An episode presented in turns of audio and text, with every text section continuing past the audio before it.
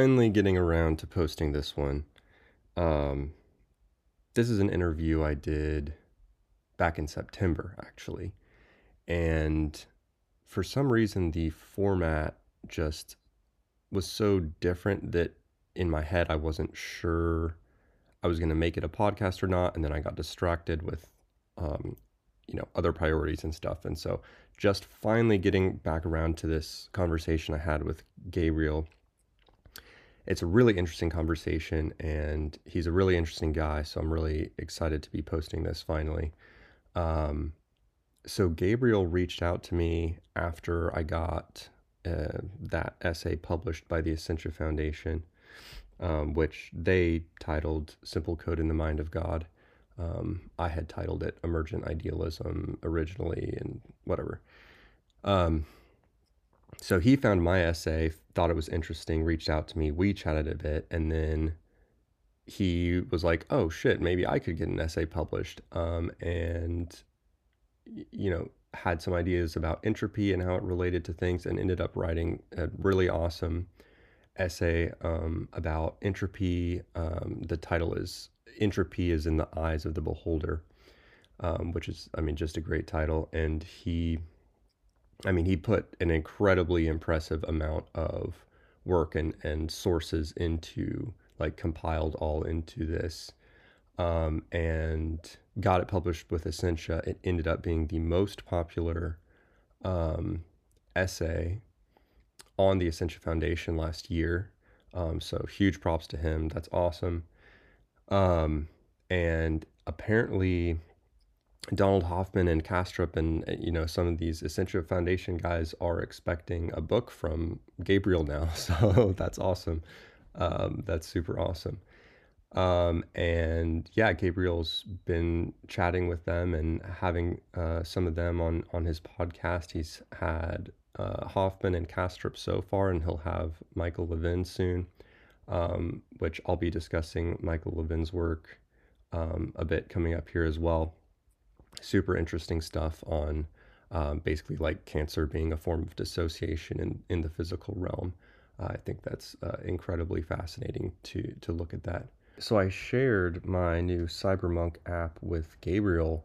Um, he immediately, I think, understood um, what I was trying to do with it in terms of the whole, um, you know, feeding a, a metaphysical foundation to an LLM and kind of hoping that it would be able to, you know, surpass materialism by the objective um, validity of idealism, uh, which seems to be, uh, it seems to be what I what I've been able to confirm with this app, and it's interesting because he he says he started playing around with it, and he says that it's already been useful to him in um, kind of helping him navigate the work he's doing in getting ready to write this book and writing this book. So that's super interesting. I mean, another another potentially really powerful use case for this sort of system. Um, so definitely looking forward to working with him, collaborating with him um, on that front as well. Um, and I think that it's going to be really interesting to see what comes out of that. Um, but anyway, this was a very sort of different format to this conversation where I almost immediately started bringing up um, some other people to come chat. So there's input from a number of people. We got Tom, we got Don, um, and then more people come in at the end. Gabe actually leaves towards the end, and then we have an after discussion where we kind of go down various rabbit holes. Um, so at about one hour into the conversation, we actually start talking about Gabe's essay uh, on entropy and, and related concepts. And then at about an hour and 35 minutes in, we shift to the um, after space where Gabriel has left, and um, it's me and Don and um, some others come up, and we're, we're just chatting about um, different related ideas and kind of going down various rabbit holes. So, anyway, it was a very fun conversation, different format, definitely more like an open um, you know, Twitter X space sort of thing. Um, but good stuff. And if you want to go straight to the meat of um, the entropy essay uh, discussion, go ahead and skip to about one hour in, maybe go like 55 minutes in or so. Um, but anyway, it's a good one, and I think you'll enjoy it. What's up? How's it going? How you doing? Good. Good, man. Um, so is this your first Twitter space then? It is. I rarely get on Twitter. Um, yeah. Yeah. Well, uh, maybe this will inspire you to get on a little more. I, I think the the spaces are a really great format um, for discussions and getting interesting people in here. So yeah, I scheduled it for 10. Yeah, hopefully we'll start getting some other people in here pretty soon. I know a couple people were interested. Um, so you never know. It could be like five, it could be like 30, just depends on who comes in and who follows them in, basically. Um, but anyway, so you got your, are you on your phone? Yeah, my phone. Cool. Yeah, so you just got the mute button on the bottom left. Um, I don't know if you'll have background noise, but I tried to stay. There's Tom. Yeah, I know Tom wanted to talk to you about or ask you about like Mormonism in particular because he also is like I, my understanding is that you're both like ex-Mormons. So definitely bring him up here to to chat with you at some point. Um, and then the other thing is like the little heart plus sign down at the bottom. That's nice because you mm-hmm. can give reactions like real time while someone's talking. You can be like, "Oh yeah, thumbs up," like I agree, or like uh, raise your hand if you're like, "Okay, I want to talk soon," sort of thing. So anyway, those things are all like really helpful and um, honestly, I, I think Twitter Spaces is in a lot of ways better than a video chat because um, it's just very focused on the audio, and then the emotes actually really do facilitate the conversation uh, in a pretty powerful way. So I was cool. kind of yeah, surprised. What's that? We've been doing our podcast with video, um, and it's getting smoother. But uh, yeah, that takes a little bit more, frees up a little more, or it's taking me more to get used to being on the camera as well as talking. But it's going smoother as you go. You've been doing your podcast for how long? You asked for how long? Yeah. Um, started at the beginning of the year, pretty much. So, yeah, I guess what's that? Eight months now, almost nine. Nice. Um. All right. Well, let's go ahead and get started here. Um, I think maybe let's maybe let's start the conversation with just like your theological journey slash background, if you don't mind, uh, especially since Tom's in here, and I know he'd be interested in that. So, just kind of like you know how how you were uh, kind of the theological environment you were raised in, and then like how you sort of transitioned to where you are now. Just some of the key milestones there, I think, would be a great place to start. Sure. Yeah. Feel free to interrupt me too, because I'll try to condense the story. Um, I was raised Mormon and just was pretty much all in on Mormonism. I was a very black and white thinker, and so like I was the one that was, you know, searching the church's website for like specific rules that you could and couldn't do in dating, and you know, very like very left brain. Um, which makes Mormonism very difficult.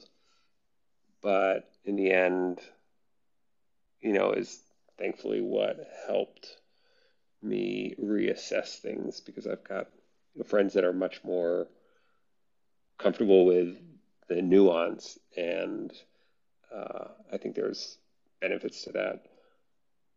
Being, you know, you're able to be more mentally well, I think, in a high demand religion. Um, but then the downsides of that is that uh, you're kind of a, a, green branch where you, you know, the the cognitive dissonance doesn't really push you to uh, reevaluate things. So anyway, I raised Mormon. Um, went on a Mormon mission to Montana, Wyoming. Uh, went to BYU, and um, got very left brain stuff, studied bioinformatics, computer science, and then went to dental school. And got married and was, you know, I would have doubts uh, about, I kept my brain fairly bifurcated in that, you know, most of it was very logical, left brain, sciencey, um, materialist, but also hoped or like had this Mormon part of me, but the, the two didn't meet very often. Although Mormonism is more logical, I think, than a lot of Christian religions. That you know the things make a bit more sense, and that they've got some um, explanations for people that maybe never heard of Christ or whatnot. So it it's I think more amenable to logic than uh, other Christian faiths, and so uh, I was about well, I guess I would always see, you know, I'd see friends leaving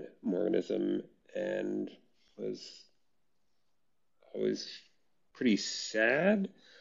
And I think some of that was because I knew that I had doubts, but I didn't know if I'd ever be able to like really um, let go of the answer that I wanted to get and really look at things objectively. So about seven years ago, we um, it was before the birth of my first kid, and Mormonism was always difficult, like in uh, difficult point in my marriage because I was very strict, black and white, um, and my ex-wife was more nuanced, and so that was kind of a, uh, a conflict. And so eventually, I was like, you know, I'm gonna. I had a friend that had left Mormonism, and he didn't follow the typical um, leaving and becoming very bitter and angry, and I couldn't I couldn't do the typical justification of like, oh, he left because he wanted to sin or because he got offended or whatnot. And so just reevaluated things. Um, I knew most of the arguments against Mormonism, like the historical things. And so I read like the CES letter is this pretty famous uh, um, attack on Mormonism or on certain truth claims, um, but it doesn't really have like a very coherent narrative. I think to me, it's basically like everything's made up, everything's a fraud, um, sort of spaghetti, uh, sort of spaghetti at the wall approach. I mean, it's got decent points. So I read that, and then I read kind of the, the church's response to it, and I was like, eh, this doesn't. Uh, not the church's, but the apologist response, and so it just didn't add up to me truth claim wise. And so I was like, I didn't come to a specific conclusion of what happened, but I left and then was just, you know, the one good thing about Mormonism, one of the good things about Mormonism is that it, uh, you know, that none of the other churches are true. Like that's how you are. That's how I felt when I left Mormonism. I was like, well, I don't have to check anything else out. Um, and I thought that there was no way to actually figure out truth and and I was like, well, you know, if there was some truth that we could figure out about kind of metaphysical philosophical principles, like there'd be a consensus. And so it's about five, six years of that. And then and I didn't really want to think about death or think about the questions that I couldn't answer. Um, but along the way, I, I, would have, looking back, I could see these like intuitive insights of, you know, one point I was like, well, maybe we're all like, maybe we're all like leaves on a tree and like we will fall off, but like the tree keeps living.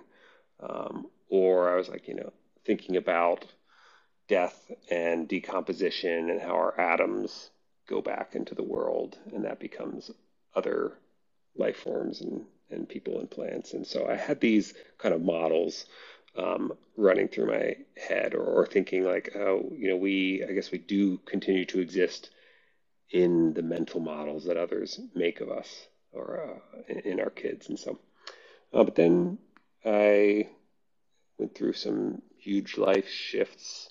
So about two years ago, uh, separated, started uh, a divorce, and we were full time RVing at the time, taking a bit of sabbatical after second kid was born. So like moved cross country, um, was shifting, you know, as we separated, started, uh, I shifted from public health dentistry to private dentistry, which I had some you know, anxiety about because I'd been public health for a while.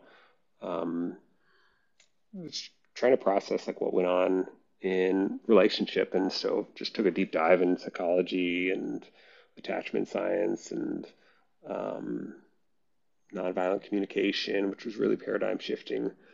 And so, yeah, so is it just like diving deep into my childhood and re- understanding what made me me. And, um, and there's a lot of shame rooted in like the core beliefs that I had. And so I just um, went through a pretty profound experience. So there is so one of our podcast episodes. I co- host a podcast, Mormons, Mystics, and Muons.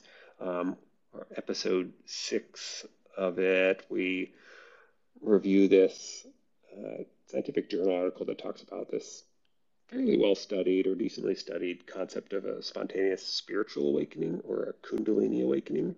The author of it had one. She was an atheist, woke up into like a mystical state, um, and had no clue really what was going on. She changed her career path and studied it. So it was uh, very good journal article that discusses it. And, but that's what I, what I went through. Um, just having really profound endogenous experiences, um, mystical type experiences, uh, as I as I was learning about, you know, to a lot of Alan Watts and just these paradigm shifting ideas of us all being one interconnected. You know, for me, the models of like dissociative identity disorder actually um, was a pretty crucial part of me understanding this concept of how one mind can be different parts that are dissociated from itself. Also, the concept of dreaming and lucid dreaming, because I was doing or trying to do some lucid dreaming. And um, so a lot of these things just coalesced into a um, idealism, and it was this fascinating journey of like putting things almost having thoughts crystallized um, and then finding an article or listening to a podcast or uh, reading a book or something that was just one step ahead of you know right where I was getting and so a very um, synchronistic path for uh, last year and a half and so some you know some kind of peak experiences to demystify. You know, people talk about mystical experiences, um, but they don't really talk much about what happens. So I had some moments. It was right after I started uh, learning about Hinduism and just really cementing this idea of like, oh, we're all connected, we're all one. Um, some experiences, not like meditating, not with eyes closed, but like in really connecting with another person um, and feeling this really profound love. This was a coworker uh, just talking, and you know, just having this experience of everything. Was like sh- shifting from 720p resolution to like 8K resolution and like 256 colors to you know millions of colors. Um, and an actual visual experience. I didn't see anything that wasn't there. No uh, non-human intelligence or anything. Um, but a few moments like that over this period that were really just mind bending to me. Um, and luckily, I had a, a, friend at the time who had left Mormonism and had uh, gotten into, also a computer science guy, gotten into some energy work. He went to Sedona and uh, did some energy, went through uh, school there um, and then had also explored in psychedelics. And so I, as I was processing things with him, um, he was like, "Oh, you need to look up, you know, Kundalini awakening," and I had no clue what it was, and I, you know, you know, Googled it, and all the things checked out. Um, so he, he was very much kind of this facilitator through this process um, and helping me um, process things and kind of get my bearings because uh, it's very it's very ungrounding. Um, and so awesome. Yeah. Yeah cool well thanks for that, sharing man what's yeah, that? that process through that process uh, I kept having these insights of like, oh, this explains Mormonism so much, and, and just seeing like the mystical um, origins of Mormonism. Yeah, well, that's really interesting. Thanks for sharing. Um, yeah, I mean, there's a bunch of stuff there I definitely want to get into. While we have Tom up here, I would, I do want to invite him to ask questions about um, anything about like your transition from Mormonism, I, or I, I would also just like to hear like a little bit about how you might or might not relate uh, Tom to to Gabe's uh, story there, um, and then also I'm curious to ask Divine is is the Kundalini awakening the thing that you talk about sometimes? So maybe if it is, maybe you could come up at some point. But uh, anyway, Tom, if you want to chime in here, uh, I'd love to hear a little bit from you. Sure, thanks. Uh, hey, Gabriel, thanks for sharing your story. And uh, so I, I'm in my 30s. I'm only been post Mormon for about uh, two years. It happened during COVID, and served a mission. And I what stuck out to me and what you said is it sounds like you're still are you still doing like a spiritual walk are you still trying to figure out the spiritual side of things or do you feel like you have it stabilized i mean for me um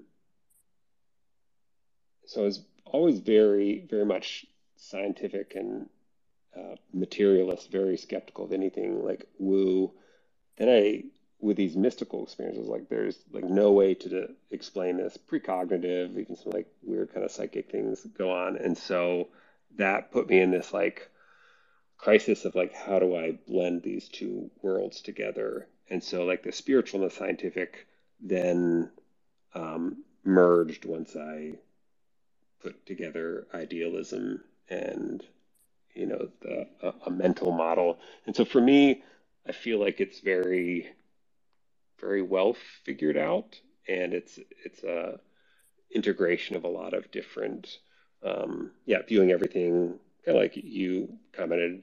Uh, I see the meaning and see where all the different religions overlap, um, and definitely ones that have more better models. So.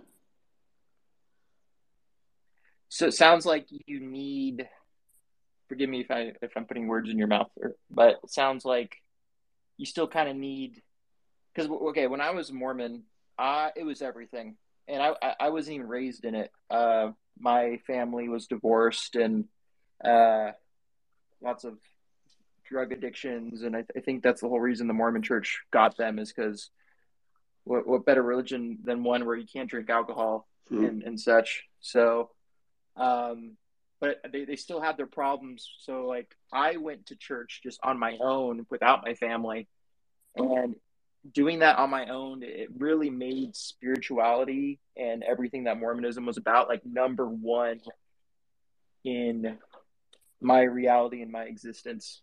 And since leaving, I would say for me, it's like it's like the lowest priority in terms of like needing stability and and living would you say you still need like a spiritual quest perspective? Uh like is that your meaning? Like uh, is it up there? Because for me it's like the bottom of the list. Yeah it's funny because like, it, it was like yeah the top and i would put like god and, and church and you know above everything above family you know that caused a lot of the, these conflicts of you know got to wear our garments right and this. And then like i left and the spirituality like was bottom of the list. Um, and it wasn't actually until I just was going through this crisis and I was like, well, I'm going to start listening to Sam Harris and I guess I'm going to be a, an atheist because um, I was, I guess, agnostic. Um, and then it was like in starting to meditate in the middle of this awakening, I was like, oh my gosh, I like I do believe in God. It's just like the universe is not a, a, a dude in the sky. And then like it, yeah. So I mean, spirituality is everything to me, but it but it's also like science involved, and it brings. A, I mean, it's opened up a whole new world and meaning in life, um, in in such a better way than than I had ever experienced before.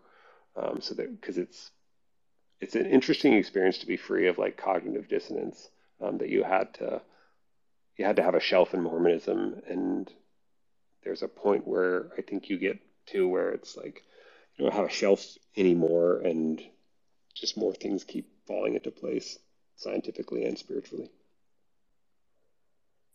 I, I had my shelf too, and um, definitely cognitive dissonance.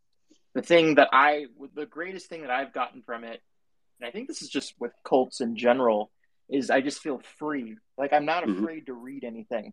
Like the whole entire, like as Mormons, you're afraid to read opinions of people that aren't Mormon, and that's just wild. Yeah, yeah, yeah, and yeah, the. I think for me, I know um, River talks about nihilism a lot, and I'm not a huge like uh, philosophical buff, but there there was a point in this where you're like deconstructing everything, and like you do get to the point of nihilism where like oh, nothing nothing has meaning, and that's super scary. Um, but then I think beyond nihilism, like when you've given up and surrendered to like everything being meaningless, then you have this freedom of like, oh, if there's like no inherent meaning, you can just make whatever meaning you want. Um, and if, you know, from idealism, from monism, you know, if there's no outside source from which to give you like commandments or rules or, or meaning, um, and we're all part of this bigger one, then you know, I think you just look into your life of like what's given me the most meaning. It's love and it's connection um, with people, with nature, and yeah. So so yeah, I think there's a lot of freedom. Um, but it, I think it's beyond nihilism. Like that's my perspective. It is very scary. You have to go so, through the death of meaning um, for me. Yeah, yeah. I mean, I think we're getting into some really interesting territory here. Um, and it definitely like highlights the difference in in like your path and mine because I'm coming from you know a very sort of atheist progressive sort of family um, but in a lot of ways there's still similarities to where kind of I I went through nihilism because of that and then um, kind of had my awakening. I, I guess maybe it would be classified in that way. I, I will openly say a lot of mushrooms were involved for me personally. Um, but it was also a very long process and it wasn't exclusively just that one uh, experience by any means. Um, but I guess what I'm sort of most interested to ask when we start talking about nihilism is where are you at in your journey in terms of like what has this sort of awakening actually awoken in you in terms of wanting to i mean i know you've started this podcast and stuff um, and you recently wrote that essay which we'll talk about um, got that published and stuff. And you know i've been doing similar things. I have a podcast and i have an essay published by the same foundation as you know. Um, i guess my question is like what is it if anything that you feel um, i don't know if responsibility is the right word but like do you feel a pull to now share what you've learned in some way? And if so with who? How do you determine you know who's ready to learn that? Or i think i think you can see where i'm going with those mm-hmm. sorts of questions.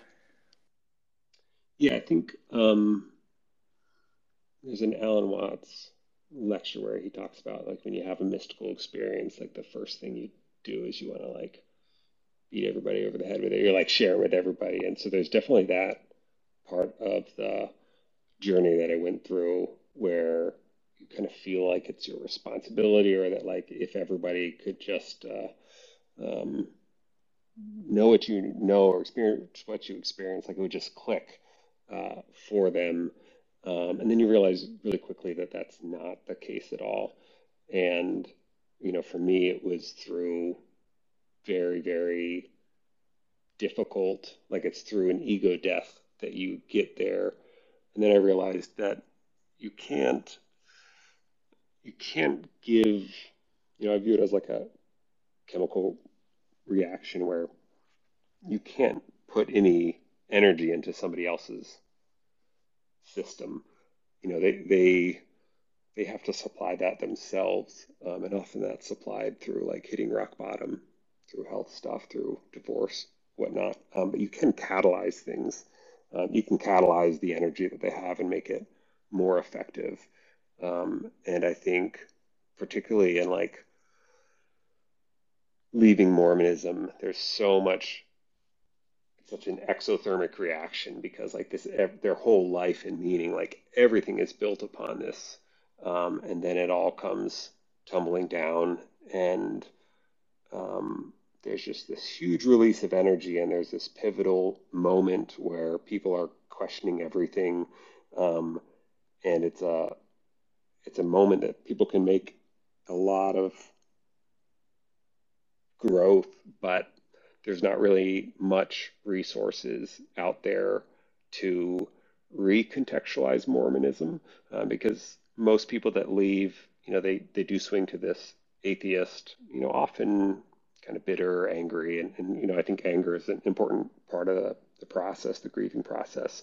Um, but most of the material out there is like, oh, it's just a, um, everything is made up. It's a fraud. Like the vision, all these experiences were made up, which I think is um, you have to build another shelf to believe all all of that because um, it's really hard to get a lot of people to, um, I guess, stick by the same story, and so much stuff lines up with mysticism. So, so for me, for me, it took a it was very difficult piecing all the puzzles, uh, uh, putting all the puzzle pieces together um, but it really comes together in a much more clear picture, um, much more plausible narrative, but you have to be open to idealism. So, so that's kind of my, I mean, I see there's a lot of like existential crisis and a lot of pain that people go through coming out of Mormonism. Um, and unfortunately, a lot of people just get stuck in um, stuck in anger or stuck in bitterness or stuck in a very materialist mindset. Um, and like Sapiens becomes the their their new Bible, um, and then they kind of just argue back and forth between atheism and theism, which is a kind of pointless argument in my opinion. Um, and so, so that's my, I guess, what I'm drawn to is that there it wasn't really much there wasn't really a good narrative out there tying together um, mysticism and idealism and scientific, you know, Jungian um, psychology and philosophy to have a, a good explanation for where the Book of Mormon came from. Um, what really happened with Joseph Smith. And you know, there there is some work coming, you know, being done on you know psychedelic origins of Mormonism, which was really influential in my uh, meaning making. But it's um, but it's still not very. It doesn't address like what's the philosophical significance of it. So that's kind of what I'm. So uh, would you podcast about. would you say would you say that you're like trying to reinterpret Mormonism to some degree, or would you say you're more um, kind of bridging the gap to like help others who are becoming disillusioned kind of more smoothly transition toward idealism, or are you not saying either of those things? Um, I don't think it's a reinterpretation of Mormonism. I think it's a, a recontextualization of Mormonism because so many of the things that seem unique to Mormonism um, actually are just very esoteric, you know, very common in esotericism, um, and like even the, the, the way in which the Book of Mormon was produced, um, it's very similar to all these other channeled works or automatic writing, you know, Joseph Smith's mystical experiences. So all these things line up um, in a bigger picture, but you you have to be aware of these things. And coming out of Mormonism, you have you know this huge blind spot about altered states of consciousness because you don't even drink in Mormonism, and so you're not equipped at all to come to any meta narrative um, because you just never looked into any of this stuff. And so it's giving it's a, a narrative that makes a lot of sense to me and a lot of people that have read it. I don't know that it's you know there's still things to be pieced together. Um, but it's putting a narrative out there that I think makes more sense, and then people can uh, take what seems um, accurate to them and uh, kind of do their own searching. Cool, that's interesting. Um, yeah, I'll let Tom chime in here. Uh, so Gabriel, I love that you mentioned Sapiens. I that it's not my Bible, but when I'm really pondering just existence, I have it on an Audible book, and I'll I'll re-listen to it to like get back to the basics. I, I appreciate you bringing, that up. Um, Fallen, you talked about like nihilism a little bit ago, and I've been struggling with nihilism, existential crisis, and what's helped me deal with that is just trying to keep the foundation to my life as simple as possible. And Mormonism offers that. Basically, oh, you could become like God. And the family you have in this life will you'll have in heaven. And everything's building towards the family.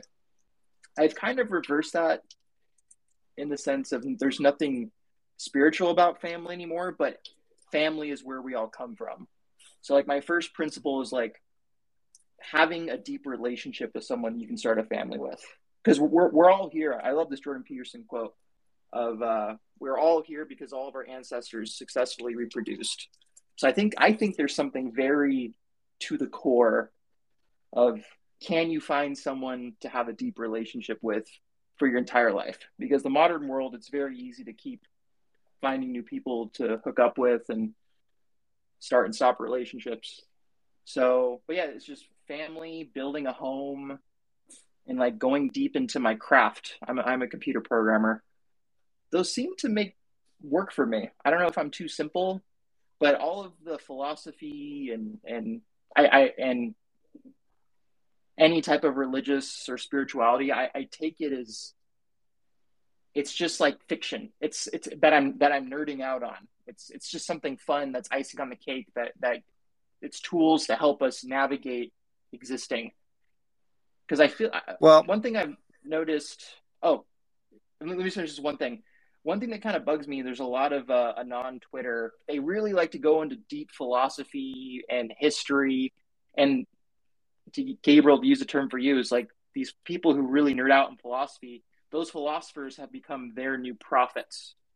And mm-hmm. it's their new scripture. And they're just obsessed over this this entanglement that i think men are more obsessed over than than women. So it just seems like well, never it's a never ending rabbit hole yeah, no, I mean, I think that was actually a, a great segue sort of into talking about idealism. Um, because for me, idealism is exactly um, the answer to nihilism. Because at least personally, my my nihilism was very much rooted in materialism, and what ideal what analytic idealism in particular shows us is that the science does not at all point to materialism. It it points to idealism. Um, like it, you know if you if you take Occam's razor seriously that the the model with fewer assumptions is a better model well I mean when you're talking about metaphysical assumptions and the difference between one assumption and two assumptions that's these are all like really profound things. So for like a super hyper hyper logical like science quote unquote scientifically minded sort of person um, which i have been for for a long time um, idealism gave me exactly the answers i needed to overcome nihilism because um, basically idealism frames things such that we all as humans are a, a, small part of this one greater like god mind so to speak.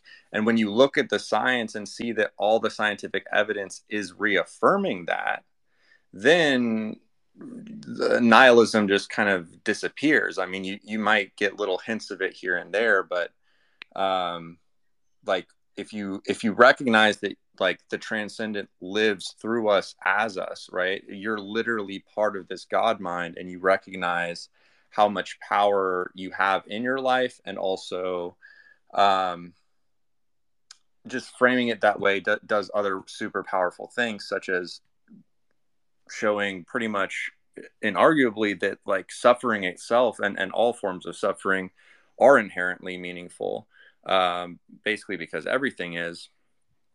Like all these things um, to me just com- almost completely erase nihilism so like i think it's it's really powerful if in the nihilistic age we live in to be able to share that with people and help people see that that that is the case that is what the evidence is pointing us to um, and it does very powerfully um, combat and overcome nihilism and, and materialism as a whole.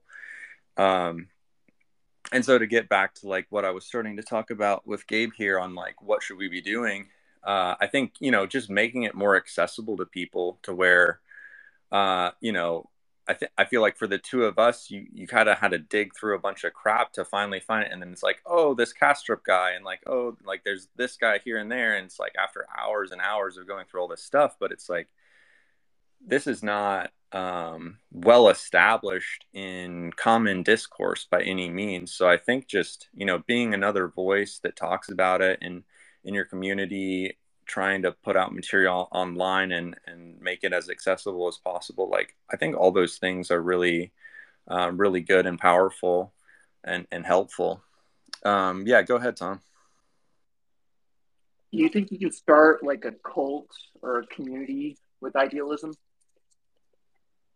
I mean, of course you could, but the the thing about idealism is it sort of transcends any one cult, right? So like it, it like which in a, in some ways makes it weaker, um, but in some ways obviously also makes it stronger because it's sort of like a, a meta religion sort of thing where um, you, you're like recognizing paradoxes and recognizing that they are paradoxes and accepting them and and then like anytime you commit to specific beliefs or or specific things you can also see like oh well uh you, you can sort of see through them from, from through from the idealistic lens right? Like if if we're all part of this god mind then that means everything that's happening right now is in a sense like necessary and like divinely valid you might say. And so all the messiness and all the bad stuff is like somehow part of this greater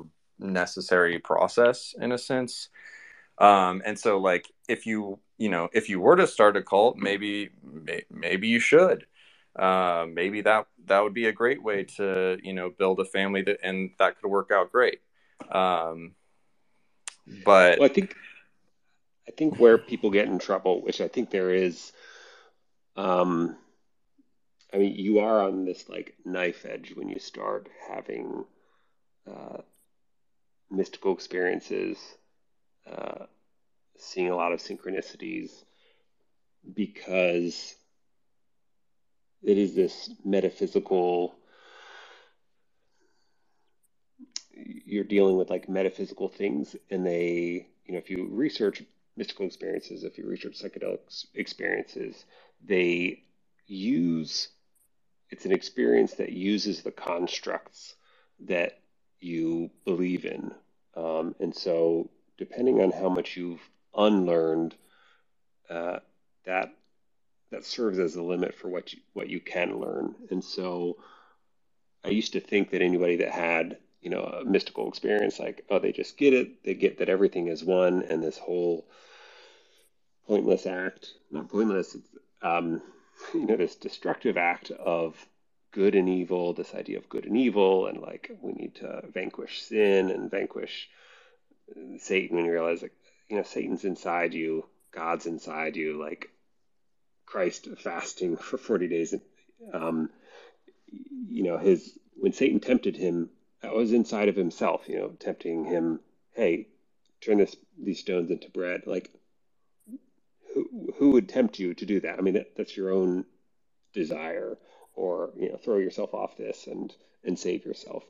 Um, so I think that I've seen a lot of people that have had mystical experiences, especially if they're occasioned through religion, um, through fasting, uh, through you know really intense contemplative prayer. You know these are ways that endogenous mystical experiences can be uh, occasioned but they come with a big risk that the people that have those often feel it's because they're they are more righteous or that they've done something you know to please God and you know the the shame and the guilt that's kind of programmed into Judeo-Christian culture where we think that we're fallen man um, often that makes us can make you double down in into this like oh we need to vanquish evil and like I'm on the good side.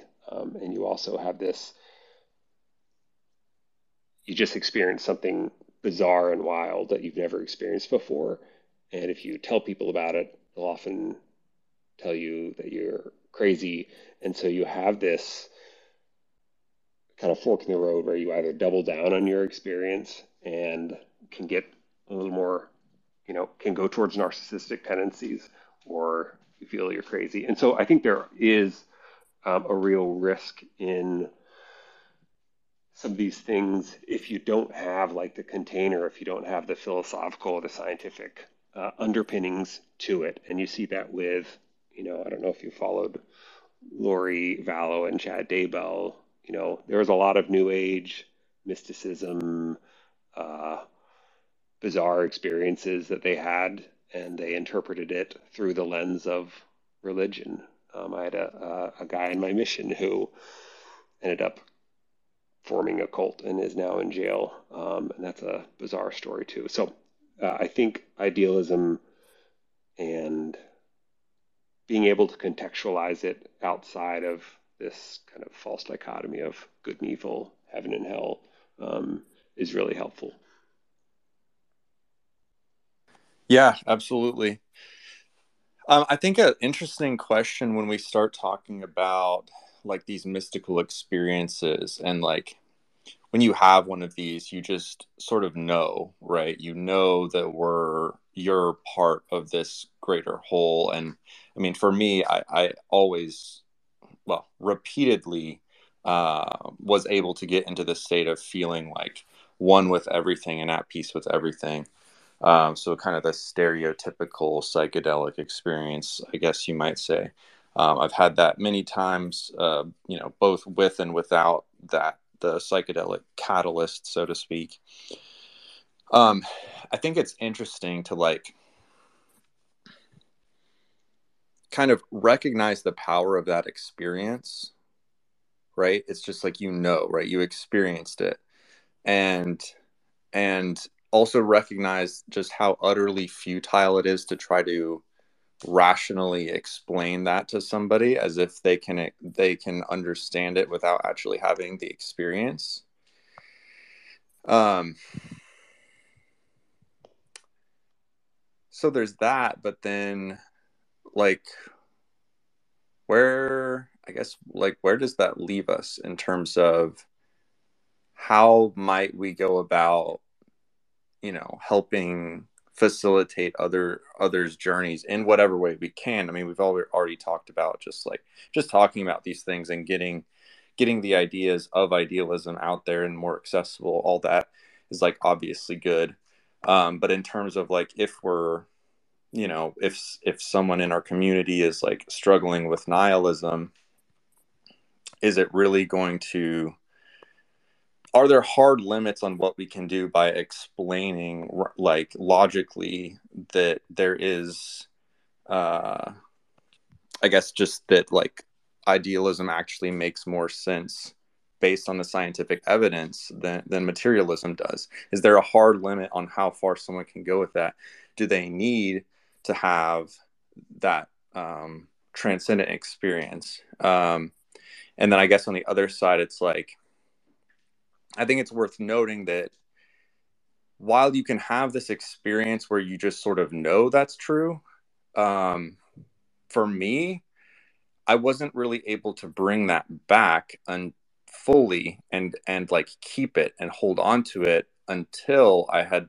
gone through the whole process of like logically integrating idealism into my greater worldview because now that I have that, anytime I start to feel like anxiety or depression, whatever, like I, anytime I might start slipping towards nihilism, um, and it's not like it's not like a scary slippage, but um, I can immediately like sort of summon that rational argument and be like, okay, this is why this is happening but I will get through this and all that. And, and, and I can feel really confident in that. Whereas before I had the idealism framework, you know, I would, I would be able to remember having those experiences where I was like feeling connected to a transcendent greater oneness, but it felt like, you know, there were times where it felt like you know it was just because i had eaten a mushroom or whatever you know?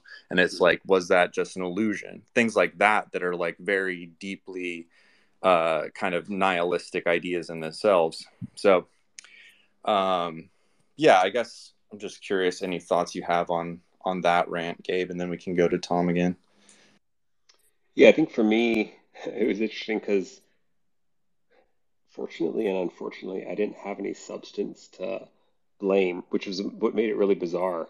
Um, because it, I mean, it's it's really inexplicable. It's like an experience that you've never um, had before, and and that's why it's so hard to like tell somebody because if they've never tasted salt, you can't describe salt to them. Um, but I think that yeah, it's it's difficult. Um, to initiate somebody into this idea because reality seems so real the way we've interpreted it, and materialism is a pretty good framework. I mean, it's really useful. Um, so that's what kind of like focusing on Mormonism is because it's this actually this beautiful case study of of all these concepts. Um, I mean, you have a channeled book you have the Book of Mormon, which I mean, it is a pretty amazing book. I couldn't write something like that myself.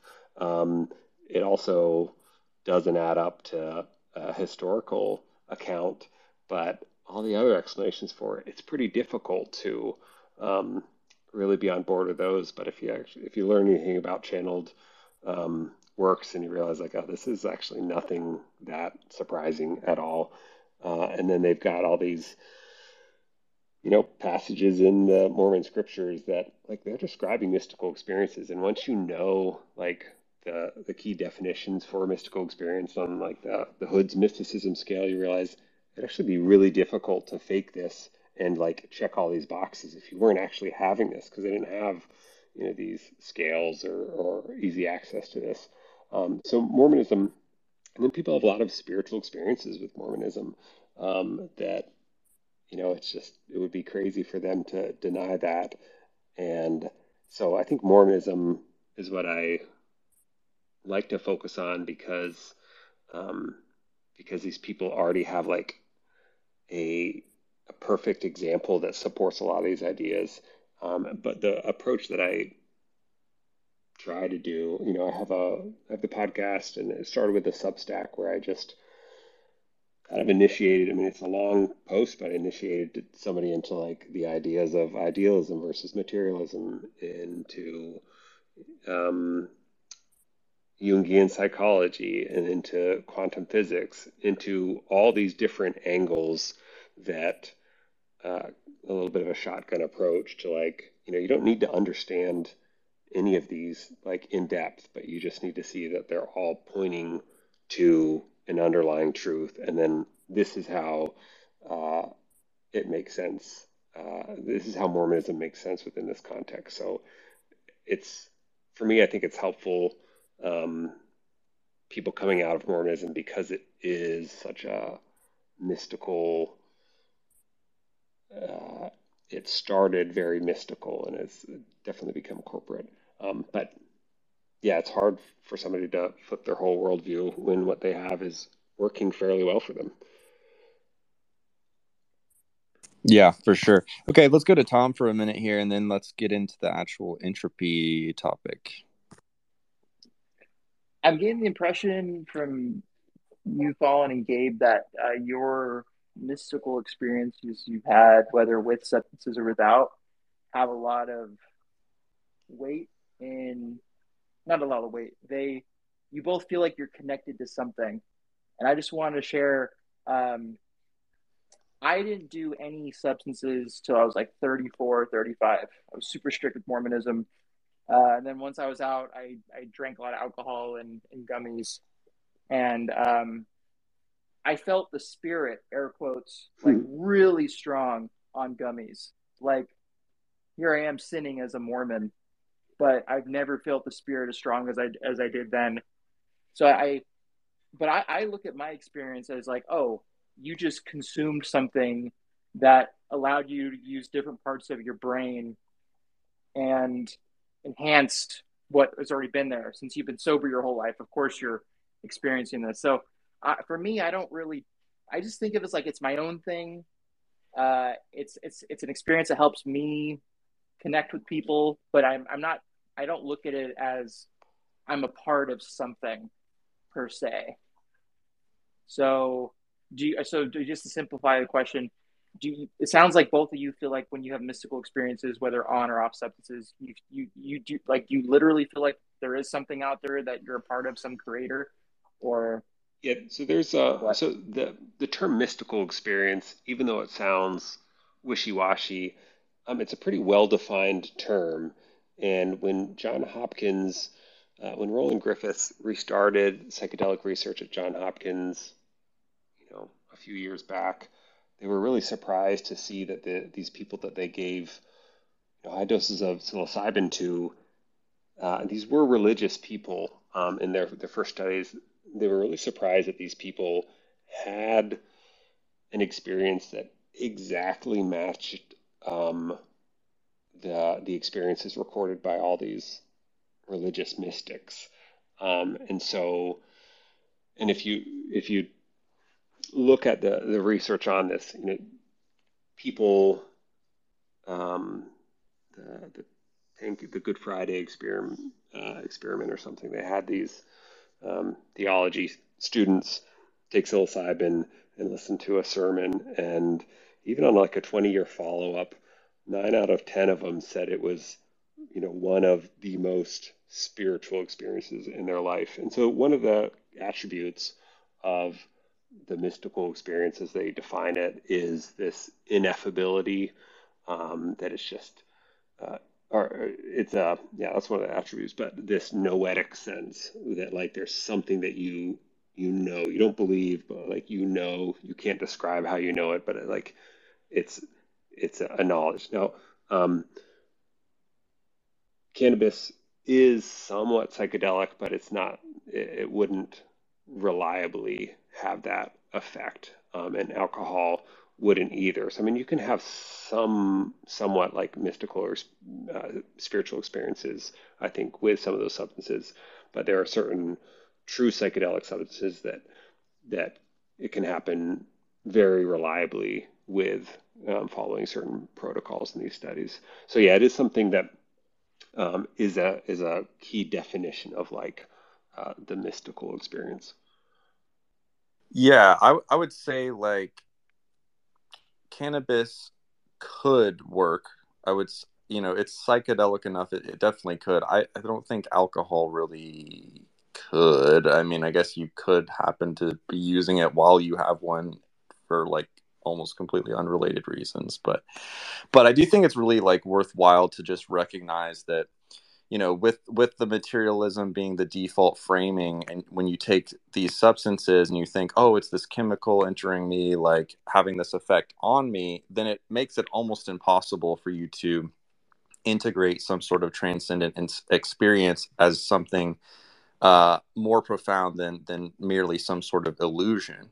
So again like i think if you know if people just understand that idealism is actually like more supported by the science and that's just kind of more well known then then they'd be more prepared to integrate such experiences as you know being real and being profound uh, in, in a powerful sort of way um, okay, so I see Don's requesting. Happy to bring you up here, Don. Uh, we are going to get into the topic of entropy here as well. So uh, I imagine you'd be interested in that, hopefully. Um, so I'll go ahead and ask Gabe, why did you choose to focus on entropy for your essay? And maybe just kind of give us a brief summary of your essay and kind of how entropy and idealism are related. Um, entropy was, as I was like processing all these things like a year, year and a half ago, um, entropy was just something that like popped up on my mind. Uh, and I, I was, I guess you call it a download or something, like trying to figure it out um, of like why why things were heading towards more order, and I was thinking of time as a construct and the block universe and all this stuff. Um, and then I kind of put it on the shelf until um, just last couple months. I was thinking more about it and just was listening to a few different podcasts or watching videos on entropy, and then saw kind of the same thing being said by different. Um, scientists on it, and so that's and then I I think I'm I'm more integration is what I like to do, and, and taking different um, perspectives and putting them together, and so. Um, yeah, entropy and idealism. So the, the paper that I wrote um, is essentially reframing entropy or, or the second law of thermodynamics, which states that um, entropy always increases in a closed system as uh, instead entropy being a an artifact of a conscious uh, observer's perspective, and that um, and this, a lot of this goes into Wolfram Alpha's or Wolfram's um, work on computational irreducibility. Um, but essentially, you know, we are only perceiving, you know, some percentage, some limited ability, uh, amount of an infinitely complex reality.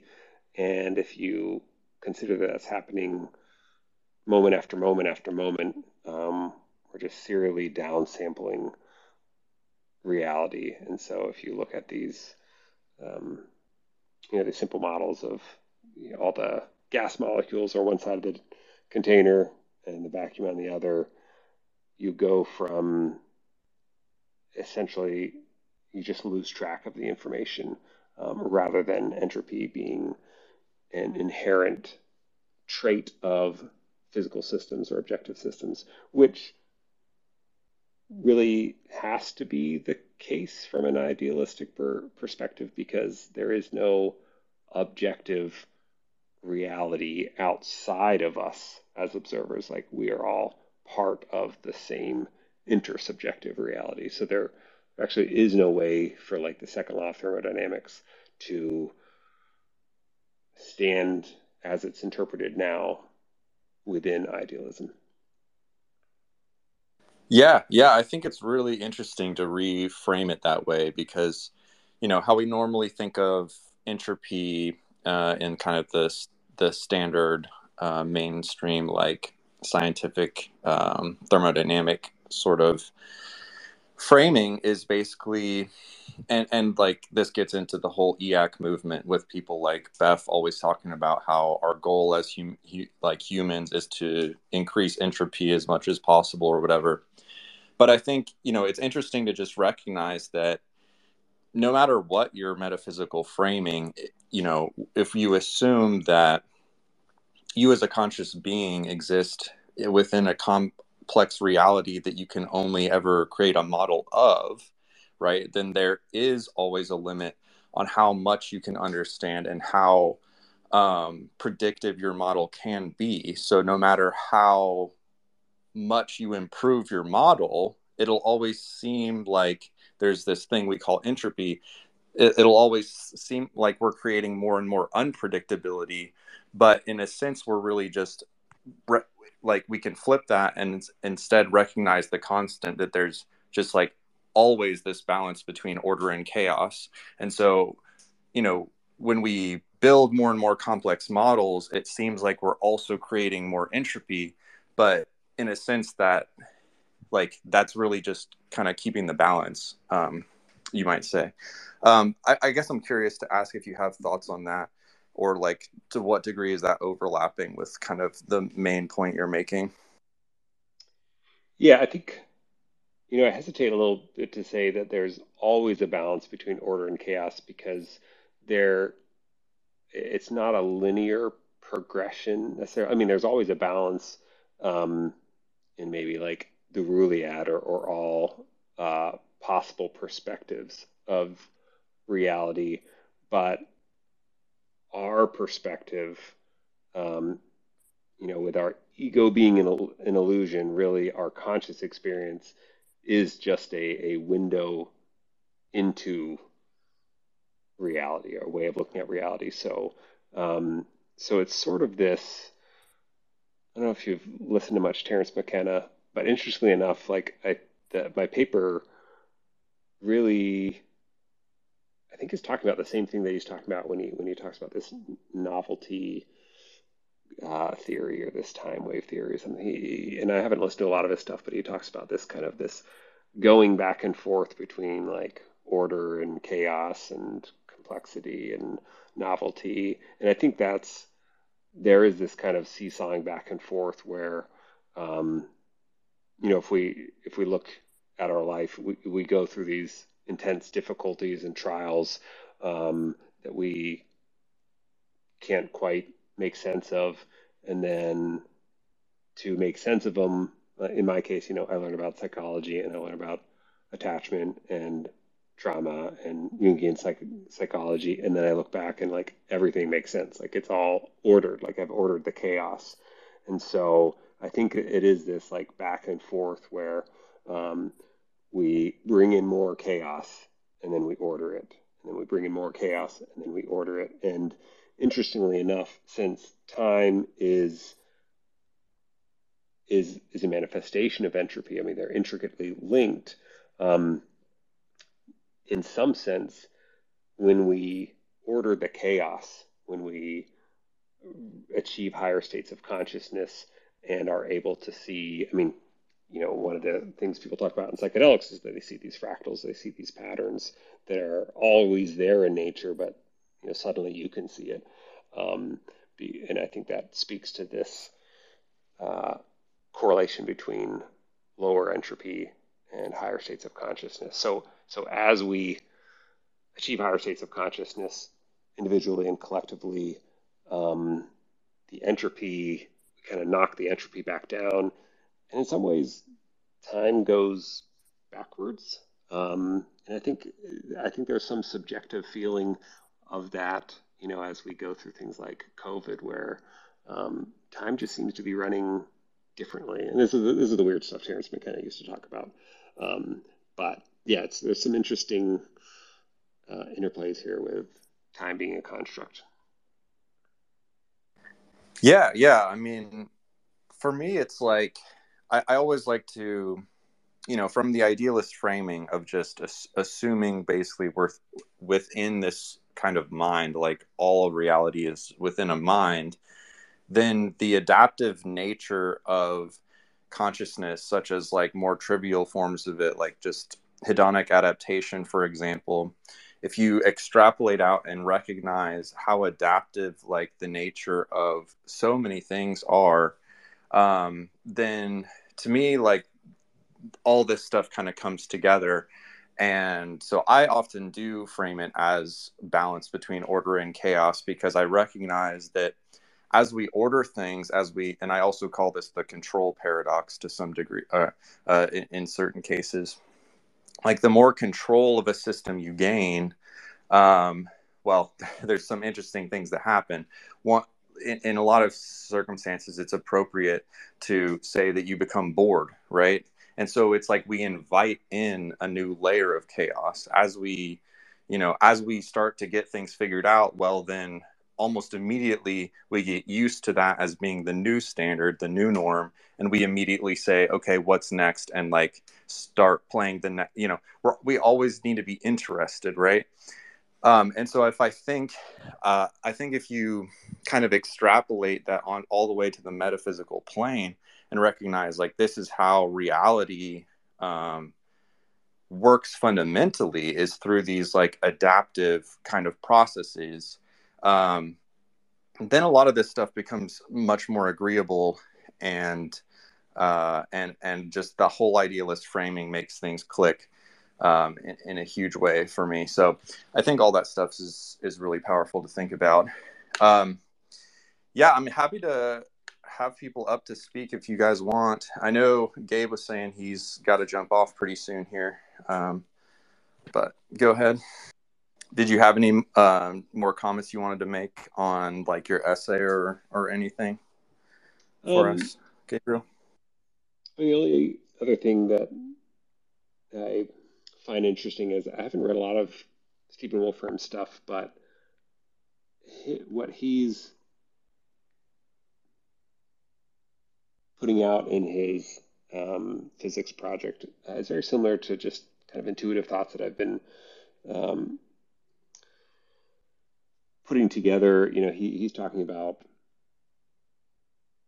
quantum physics, statistical, statistical mechanics, and theory of relativity, um, and thermodynamics, all being manifestations of this one uh, phenomenon, which is this uh, irreducible um, uh, complexity. And I've you know, I've been as I you know, had mystical experiences, as I've read about other people's um, mystical experiences, their non-human intelligence encounters, um, religious uh, experiences, like in, in Mormonism, um, and it's been interesting to to view consciousness and the the reality that we experience or the, the physics that we experience as you know see if i can articulate this but basically on the same lines as statistical uh, mechanics where um, you've got like a volume of gas molecules and there's an overall temperature um, but each individual molecule can be at a, at a different temperature, um, and you can have little pockets here and there of higher or low temperatures. Um, and it's, you know, what my interpretation of what Wolfram's work is um, is about the basically the consciousness or the computational bounds of, observers is what causes the laws of physics to manifest in the way that they are. Um, which makes sense that you experience a different type of reality when you are in higher states of consciousness. You see this, these synchronicities, this order in the universe. Um, your space and time are manifestations of consciousness. Like if you think of it in a, a dream state, you're, you're, experiencing quote unquote matter, you're experiencing space um, and time.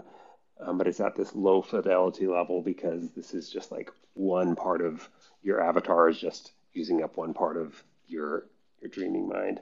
So you know, as you look at these, um, the way reality kind of bends and changes according to the different states of consciousness, even like depression, you know, it really changes your reality. Um, and if you look at these mystical experiences, people that report um, being abducted by UFOs or groups that are reporting these mystical, magical things happening. Um, there's some correlation, you know, I think with both uh, this this idea of statistical statistical mechanics, where you can have like an overall consciousness of a group of people, but you can also just have like one person that is experiencing like a different reality because they have very different computational bounds, or like a group within it that are um, experiencing certain things. But then there's also this like averaging effect that the the reality that you you and another person experience. There's some intersubjective layer of reality, just like in the dream world. You know, Kastrup talks about dissociative identity disorder and their alter egos experiencing the same dream, um, but as different characters in the dream. So, so yeah, I mean that's kind of stuff that I've been thinking of. That's um, I want to dive more into Wolfram's work, um, but there's some, I think, patterns in terms of physics and the reality we experience and the states of consciousness that we're in. Yeah, 100%. I mean, for me, obviously, I, I think uh, Wolfram's uh, work, uh, like his physics project and, and everything related, to me, just directly bridges the gap between um, you know between idealism and uh, kind of more the more standard or classic uh, interpretations of, of things like fundamental physics and such um, which obviously is what uh, my paper was about um, but it's it's interesting because i don't think he's like i think he's kind of made that connection but he hasn't really gone public yet with like talking about it. He hasn't come out and like said like yeah you know i think idealism is the is the best framework. He's still just like you know quote unquote focused on the math but it's like it's like it's right there like the implications of are, are you know pretty clear to see if if you uh, care to look at things through the idealist lens. Um but yeah i mean i yeah i, I, I just, say, I just think his, his model is like really really powerful for for that. Yeah i think it's interesting and i respect that he's so focused on like the, the computational side of things and not getting um, i don't even know if that is possible for him to get waylaid by like the spiritual side of things because he kind of admits that he's not that familiar with these things. Even philosophy is i guess his mom was a philosopher and he kind of shied away from that. But it's interesting to listen to his uh, interview with Lex Fridman, and I'm like, oh, he's talking about like reincarnation, and he's talking about like mirror selves, and he's talking about all these spiritual concepts, but he's just talking about them in computational terms um, because, again, these are all just different different groups trying to describe the same ineffable thing with constructs, uh, you know, words, language.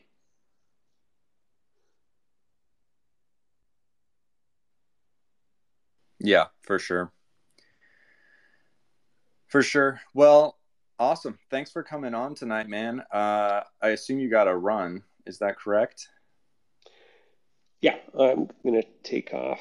Um, yeah, Tom, uh, I don't know if you, so Mormons, Mystics, and Muons, I've got a Substack and a podcast. I think episode two you'd like because it's a very kind of analytic, um, kind of puts a whole package together of like here's a, a, narrative to describe things, not only Mormonism but also like reality. Um, I think you might find that interesting. Uh, yeah, I've heard about it, but I never have uh, dived in, but I will. Can I can I get one uh, question for you, Gabe, before you go? Sure. So you talked about language. I heard you mention language right at the end there. Mm-hmm. Um, mm-hmm. I don't know why. Maybe you can help me explain this. I don't know why. Well, I kind of do, but I'm sure there's a more scientific reason. I got really obsessed with language after I left the Mormon church. I think it was because Mormons use all these words and they mean different things for other Christians, and um, I just I, whatever drinking or having gummies. I'm thinking like, wow, I, I, I'm I'm using English, but like, what language does God speak? Hmm. like, why did God create language? And and then I, I also claim citizenship in another country, so I'm like learning another language. And um, I, anyways, I, be, I I've become very obsessed with language, and some people have even said I've become kind of psychotic with language. And I, I'd love your thoughts on like maybe why I am that way. Yeah, I mean, I, um, I one of our one of the podcast episodes, episode nine, I talk about this because it was after listening to Bill Reel and Jacob Hansen argue about atheism versus theism. Um, and I think Bill Reel did a good job. Um, but the whole time I'm listening to it, uh, it's just a pointless discussion to me because it's it's funny that people talk about God and they're using these three letters and they're assuming that everybody is referring to the same thing um, when it's just a made up word uh, that is supposed, you know, they're talking about something that's supposed to be ineffable, um, and then you can argue if it exists or not, and you think that there's only these two, you know, this dichotomy of uh, it existing or not, and so. So it is like part of this unlearning that you have to do is you have to realize that all of the words that we use and all of the thinking that we do um, is through this thing that we made up that doesn't have any inherent meaning. The only meaning that it has is in the meaning that two people have agreed on, and that's not exactly the same thing. I mean, I had, you know, when my youngest son, I was learning about human development, psychology, attachment, all this stuff, and I was thinking about you know how we constructify the, the world and things from a baby's eyes. And so you know we got an, a pear out of the fridge and gave it to him and he goes apple. And you know talked to my other son i was like you know he's not really wrong you know he's he's just using these constructs and to him round things that you eat are apples um, and we only think it's wrong because we've all agreed that it's something else. And so, um, I mean, this is a big, I mean, this is a key part that I don't think you can understand reality until you understand that uh, language is just uh, a myth and it's made up. And, and this is like a key part of religious uh, mythology is like this Tower of Babel. You know, we were trying to get to God um, but the reason we couldn't get there is because all of our language was confounded. You know, that's an allegory that says, you know, the reason why science and religion and Eastern philosophy um, they haven't converged yet is because they're all speaking a different language. So they can't build their tower to God. Um, and the same thing with this idea of this Adamic language. Um, you know, Mormonism is kind of yeah, this was the thing that Joseph Smith was trying to, to get, and it's not just in Mormonism too. Is there this this this myth that there's this language that is so powerful? You know, the original language. I think in other um, religions that you can create through it. Um, so there is this, yeah, this obsession with like the the true language. Um, there's an, even an interesting video my brother sent me the other day about AI being used to like translate animal language um, and they're not quite there yet. But one of the interesting things that they found with AI is that you can take two different languages, and the AI doesn't AI the model doesn't need to understand the languages, but it can understand the relationships that words have, like the geometric relationships that words have with other words, and so they can take um, two languages. I don't even think, think they both need to be Latin based, and they can see like, oh yeah, the word ice you know, that's used often with cold, but it's not used often with dog. And they can translate one word from one language to one word in the other language because the geometric shape of both languages match up. Um, and I think that, again, kind of speaks towards this like Adamic language, or that there's something, there's a deeper reality that's being manifest in, in, in our constructs of space time language. Yeah, I'll just make a quick few comments and then we can go to Don here. Um, so one is like it's it's important to recognize the necessity to really define terms like big ideas like God. What what do you mean by that when you're going to talk about that? Um, good, evil, like all, these all these words. Really, any word contains like a whole metaphysical worldview of context to like understand what it means. So it you, you know I it's it's good work to define your terms when, when you're talking about these high level concepts um, regardless of how repetitive that might be for you um, it's not repetitive for whoever you're talking to um, because they're not going to be seeing it from quite the same angle another kind of interesting note is that from from the idealist lens uh, if you know if we assume everything exists within this one God mind and, and is kind of inherently imbued with meaning through that. And then we ask, well, why are there all these different, seemingly conflicting languages? I think kind of we, we can sort of see that there isn't really a true language. Like there's a reason for there to be this multiplicity, um, and and there's a reason for the kind of communication to be limited, right?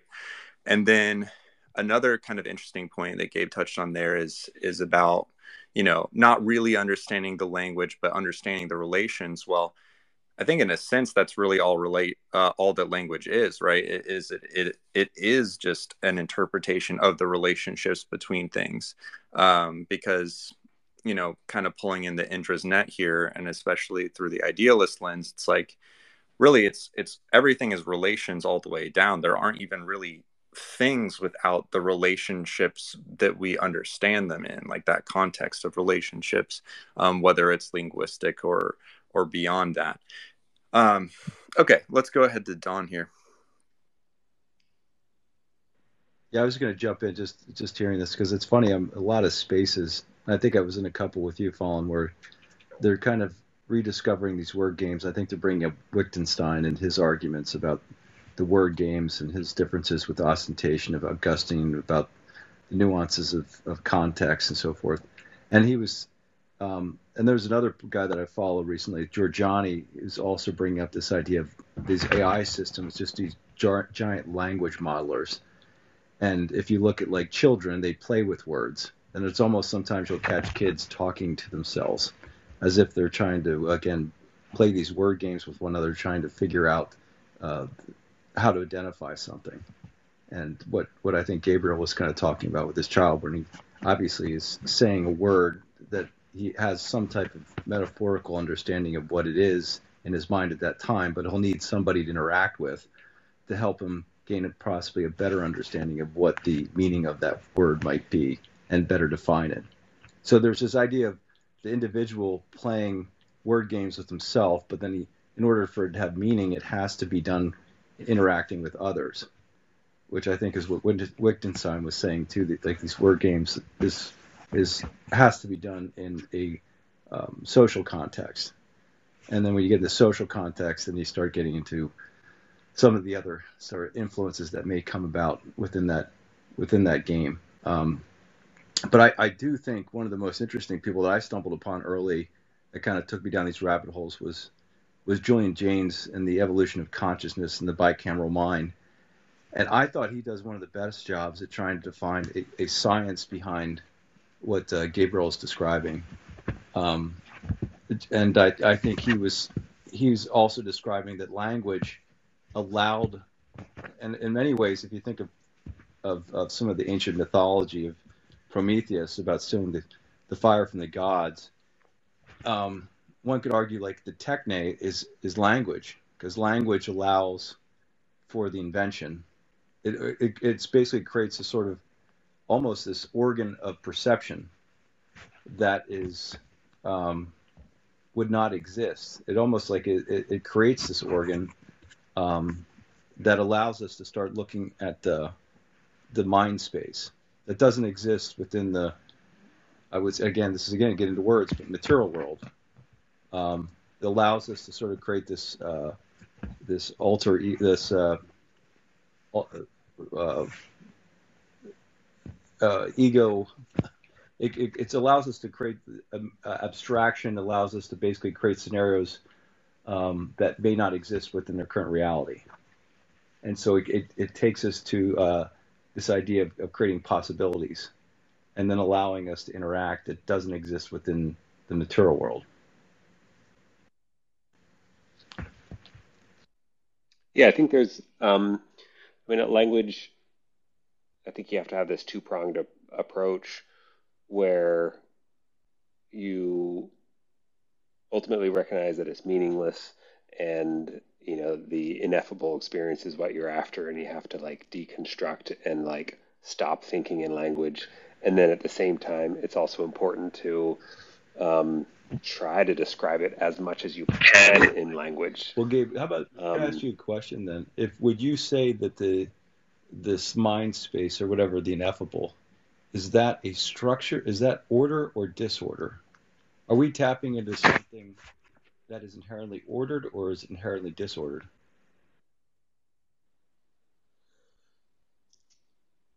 I think it's I think it's both, um, and that's why it's hard. I mean, I think the the correct approach is like the the, the two sides of the paradox. Um, so yeah, it's hard to hard to say. I think it's the same it's kind of a similar way I view ego and uh, like ego development theory, where you know it's ultimately the ego that discovers that makes meaning and ultimately discovers that itself is an illusion. So there's this paradoxical nature of things where you have to pursue both ends. Because I've, I've heard one theory which I thought was interesting is that it's essentially inherently ordered, and that this God essentially has created us in order to explore novelty because he's so bored. And so therefore yeah. when we try to tap into the order the orderliness of things, which is kind of brings us back to this state where we get to play with these ordered structures that we don't that uh, we get to put new we get to basically overlay new patterns onto the ordered structures but in essence, the order structure is almost at a very low latent state of energy that don't require a lot of energy to sustain them. And what with us, I think it,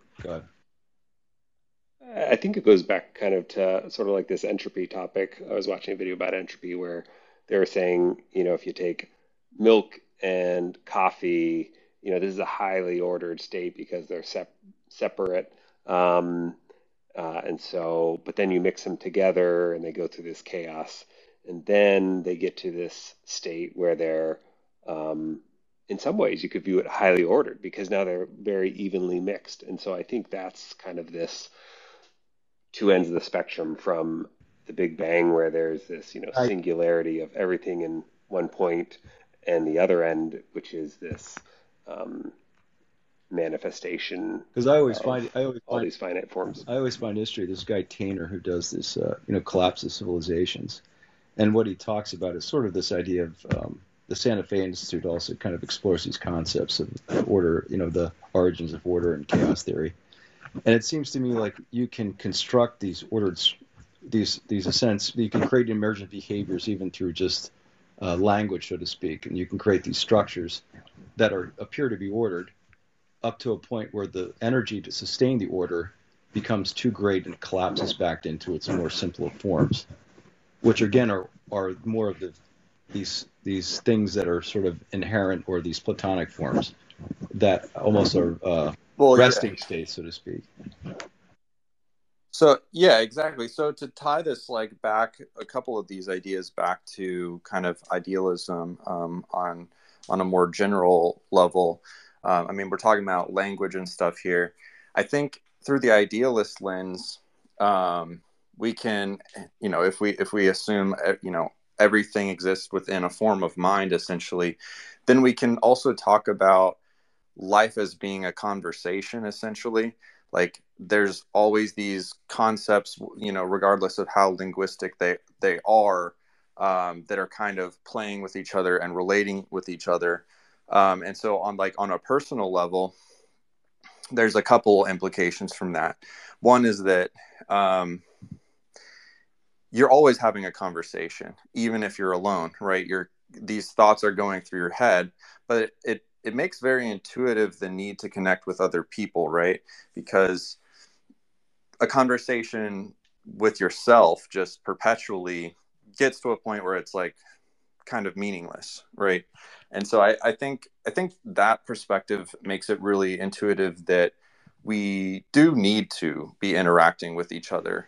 Um, and, and and that's not like a trivial thing at all. That's not something that can really be replaced because i'm like i'm literally suggesting that it's more correct to imagine other people as being as literally being another part of this god mind that you literally need to interact with um, for for your sanity for one.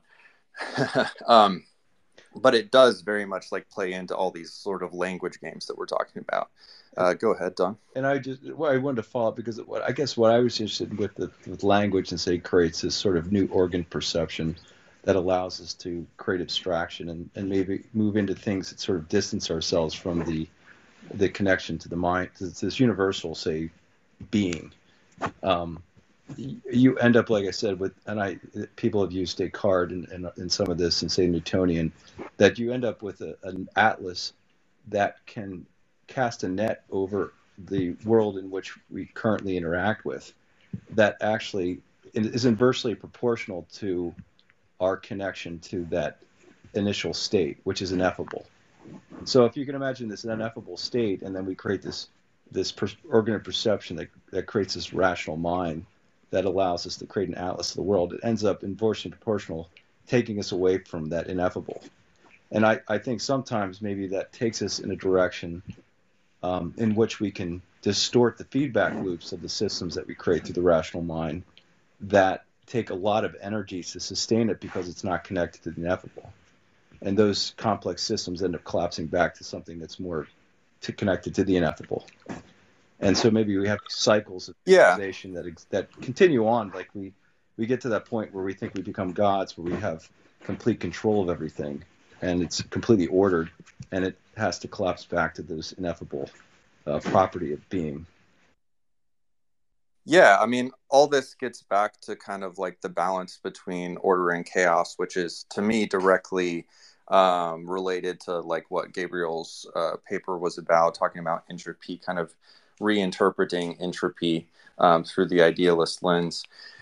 You know, if if we think of reality as existing within a form of mind, then we can kind of understand the balance of order and chaos in a very like Taoist sense of like literally just being an eternal truth, like an inherent property of this God consciousness, you might say. And so when you frame it that way, like a lot of these things make a lot more sense. Well, and we can gain like a deep intuition for um, kind of the universality of the adaptive nature of consciousness as individuals, but also like in this greater sense. And I, and I find it fascinating because I do think it almost seems to be somewhat of an awakening in psycho, psychically. I, you know, you could talk about these, you know, collective unconscious. It, I can see the verbs and the language changing. You hear words like holistic starting to emerge. You see like regenerative, like within the farming community. I'm, I'm a regenerative farmer, um, but it's you, you hear these words holistic, regenerative. It's almost as if we're getting back to sort of that that uh, that whatever you want to call it, that primordial, ineffable understanding, the intuition. Like I think Bergson talks about it. The artist, that the artist had sort of this intuition connection to something um, that couldn't be described in words, and they use art as the form to to express it. And I I just I'm seeing in a lot of the spaces sort of this zeitgeist of of people trying to tap into this sort of psychic. Uh, uh, whatever you want to call it, awakening, um, and I find it fascinating because I, I bet you if you were to do the metadata, I bet you you're starting to see a lot of this these words um, starting to starting to uh, accelerate, so to speak. And then as to what it forms, it'll be interesting to see what's on the other side of this.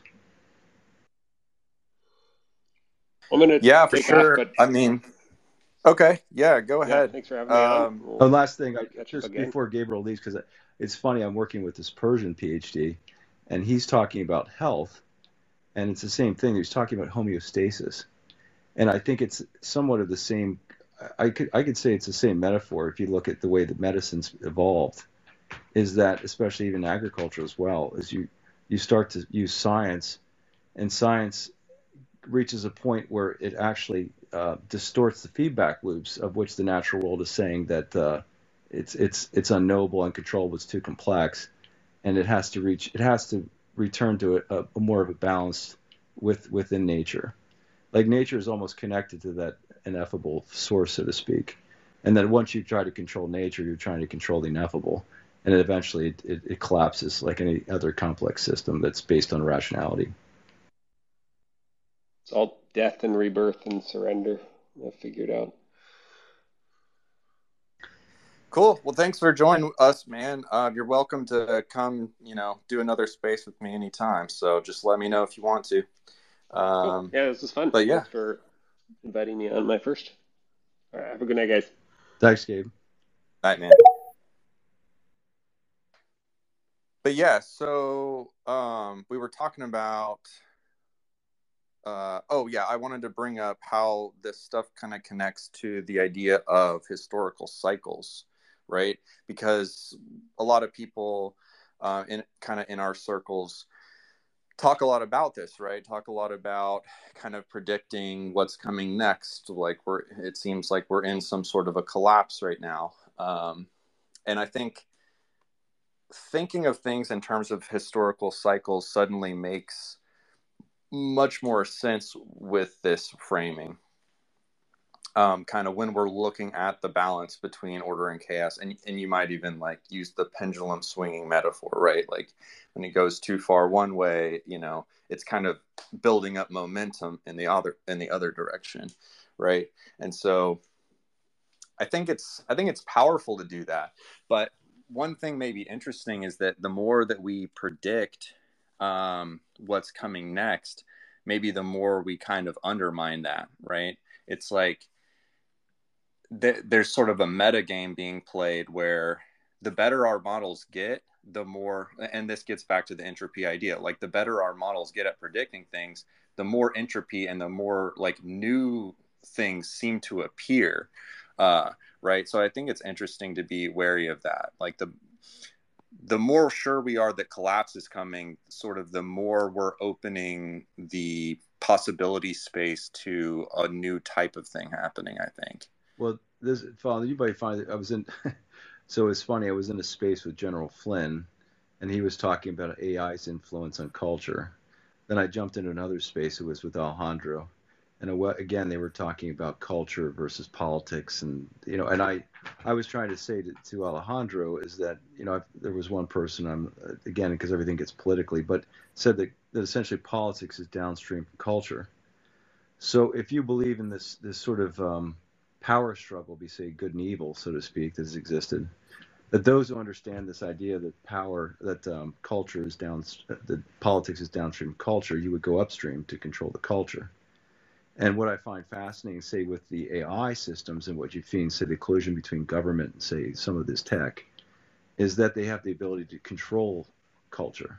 And you've seen it happen, say, in the educational system. I think there's a big backlash in the school systems right now in which they're trying to, say, ideologically subvert some of the things that we hold, say, true to our uh, United States of America and what we believe in with, with, uh, with liberty. That there are these forces that somehow uh, manifest themselves over time, and that we have a problem of recognizing those those um, those influences. And so, therefore, I, I probably would argue that you, these cycles exist, but maybe what happens is by us not recognizing these forces, um, that they end up becoming amplified, and that if we're able to recognize them, and I would say, they say Jung do the shadow work, that we might be able to mute those cycles and make them less, say, um, the, the, waves less uh, powerful, so to speak, and uh, the trajectory that humanity, you know, rides on, you know, maybe tilts a little bit more towards um, one that benefits everyone. But as long as we never recognize it, maybe the waves just are they could become so distorted, so to speak, that they exist. It's just they would be less violent, so to speak. Well, I think it's interesting to think about what the effects of AI are going to have because so far they've been really centralizing in some ways, but it's also having this really obvious power to democratize information, right? Like, you know, search engines were centralizing, right? But they were also democratizing information.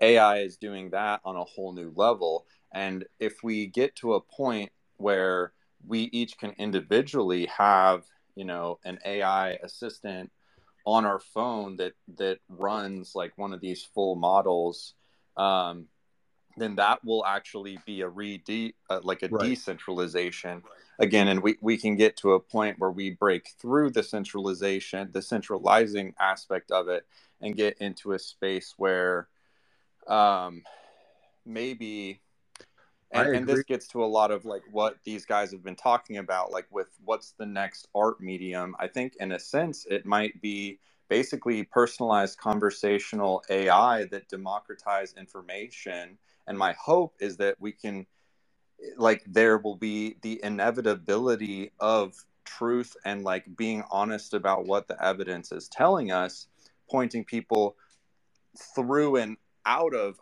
materialistic framings uh, and nihilistic framings and towards these more like idealistic framings and understanding a lot of the things we've been talking about. And I and I, uh, looks I, like Stephen wants. Oh, I'm sorry. I just want to say I I agree with you. The problem that I find, and I, I go back to the Gulag Archipelago, Solzhenitsyn's insight is that, you know, what what what would have prevented the atrocities of so many millions of people being you know killed? And I think he said it was the, the fear of God and I, I, I hear that time and again when you look at these these um, you know human devastations uh, that we've that we've seen throughout our history of, of, of violence and, and devastation and and I my issue is that I see people um, not recognizing our capacity for evil and therefore uh, aren't willing to fight for this idea of liberty uh, and the fact that we say that we just will give up you know more and more of our rights over to these sort of centralized authorities. And AI at this point, I would argue, is probably in the hands of people. And again, most people would say, well, it's not that big of a threat. But when you feel like Yuval Harari saying that humans are hackable animals, um, you start you, you, should people should take notice from a statement like that from someone who's high up in these political spheres, who may be using that to think that, you know, we're fact we're useless eaters and therefore we'll go back to the way civilization's been run uh, most of the time, which is actually we've leaned over to some type of totalitarian regime, and in fact, uh, we we don't have the, the sort of the uh, understanding that we're living, you know, to 250 years of an experiment of self-rule, and so with not without that understanding, I'm more fearful because I think if you average, average American, I, I don't I think they've forgotten what this American Revolution was about, which is an experiment in self-rule.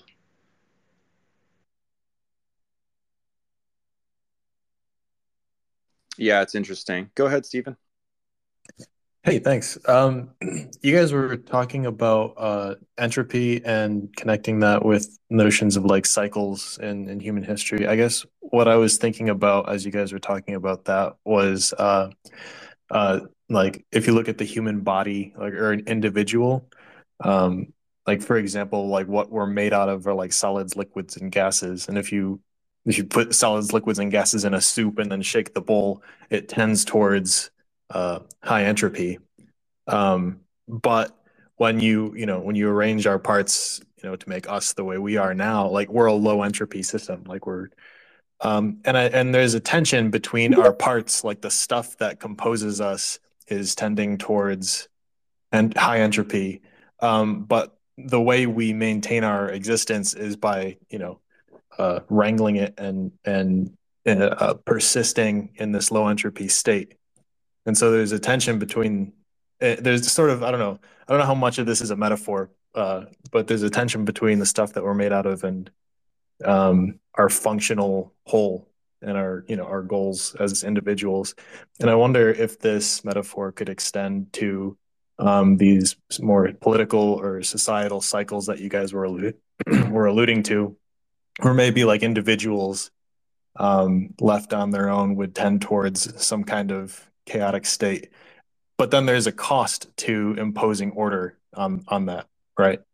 Um, in the same way that there's a, in order to impose uh, the way that our you know the way that our bodies impose order on our on our parts, you know, there's there's trade offs. Like we die, we have to be reborn again, right? It's not a perfect system, and there's trade offs. So I wonder if that's I wonder if there's a trade off between a tendency towards entropy of the parts and a tendency to impose order from on high for some higher goal. And I wonder if there's just intrinsic trade offs there that result in cycles. I don't know if that was a ramble, if if that made sense. That was kind of where I was going. No, yeah, no, I think I think that's a good point. I mean, through through like the idealist framing, these sorts of things uh, really become intuitive. I think we can see that these patterns exist uh, universally uh, at all scales and, and, in all complex systems. Um, so these sort of patterns of, of balancing order and chaos, um, various cycles you, you might um, be paying attention to, these sorts of things seem to be really universal. So you can see how these patterns, these like fundamental properties of consciousness, I would call them, exist in um, you know political systems the nature of power that all runs by the same thing um, the inner workings of our organs and all these things. And then also, I think when we get to understanding models of physical systems, one of the really important things that the idealist lens kind of makes very clear is recognizing the limits of our understanding of these systems. Um, so, like, we can see very clear evidence for buffering mechanisms and various types of cycles and such. Um, but there's a lot of scenarios where we're tempted to kind of not see those or, or, or put them to the side. But I think oh, real quick, when when you say idealism, are you referring to like everything is consciousness, like at a substrate, or or do you mean like uh, there is a you know natural order, but our minds impose a hallucination on top of it? The the the way I think of it, um, I mean, there's a couple ways of putting it. One is basically that like it's the idea that the transcendent lives through us as us, right? Another way of putting it would be like our individual conscious minds are all parts of a greater like god mind you might say and so in a sense that god mind is like dissociated into the multiplicity that we are and such that it can have a multiplicity of individualized perspectives and egos and stories and all this thing all these things and then um, play this kind of game of generating and experiencing reality uh, through us as us um, in this complex like multidimensional sort of space. Um, so basically I'm I'm tracking. I just I was just curious because people use it in different ways, so I appreciate that. Yeah, yeah, for sure.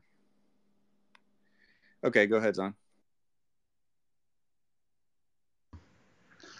No, I was I was uh, I was I was I was thinking about again your your definition there of of uh, of idealism. Is that it's almost very similar to Heraclitus when you argue? Um, I am not that familiar with Heraclitus, so I cannot verify or deny that. But I will say, um, I, I mean, I can tell you like where I where like where I got those ideas from.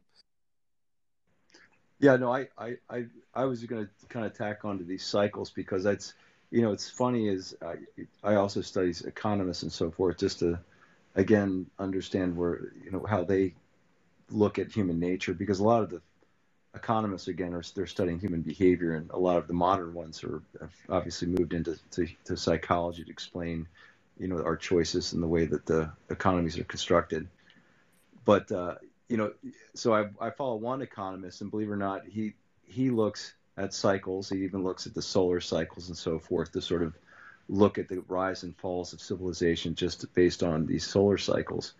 But he also talks he also in his in his uh, projections looks at these at these um, also cycles that were talked about by these mystics, which where you know, say we're entering the age of Aquarius and moving out of the age of Pisces, and I and uh, people like Jung also kind of looked at these as well. There just seemed to be a recognition of something changing in the um, in the psychic makeup of humanity that uh, shifts. You know, and I think a lot of them would basically they, they what they did is they they they um, tagged it to the stars and the celestial movements, so that these changes in in these uh, the psychic behavior of civilizations was sort of aligned with the uh, movement of the stars, which I find fascinating. Um, so there again, it, when you when you go down that path, um, there seem to be also these influences that are sort of represent this complex dynamic system of which there are so many variables that it is very difficult to to sometimes know the path or, or what that that we take uh, because there's there's so many things that are involved. So it's there's novelty in the in the way that the civilization emerges uh, based on so many different things. Um, it rhymes, but it, it may not match it entirely, which I which I find funny. But there are things that match and therefore have some level of predictability with them that we're able to use to sort of help us maneuver through the future. Yeah, yeah. I mean, I think it's really interesting to kind of look at that. Like, you know, I, I mean, you're kind of going maybe a little bit of a, a, an astrology direction there, but I think, like for me, um, seeing that all the science is actually pointing us, all the scientific evidence is actually pointing us to idealism and not materialism has kind of just pulled away this whole veil of the modern like mainstream narrative and made me much more open minded to these sorts of things that are kind of considered woo standardly. Um, so I think it, you know it's it's pretty clear what's what's going on here, which is that there are patterns that like there is plenty of evidence for using these patterns as predictive but have not been integrated into the mainstream narrative. And why is that? Well, it, it's all a power game. It's about the nature of power. It's about the fact that um, you know those in power are want things to remain how they are, and you know questions aside about how they got there and why why you know we have this very materialistic nihilistic uh, framing that is the default kind of setting that aside just the fact that that is the case right now means that the default is going to be the powers that be want to maintain that status quo right? They they want homeostasis as long as possible. So they're going to re- resist inviting in um, regardless of the evidence they're going to resist inviting in any models that might pick that apart right um so yeah, uh, let's hear from Overlook.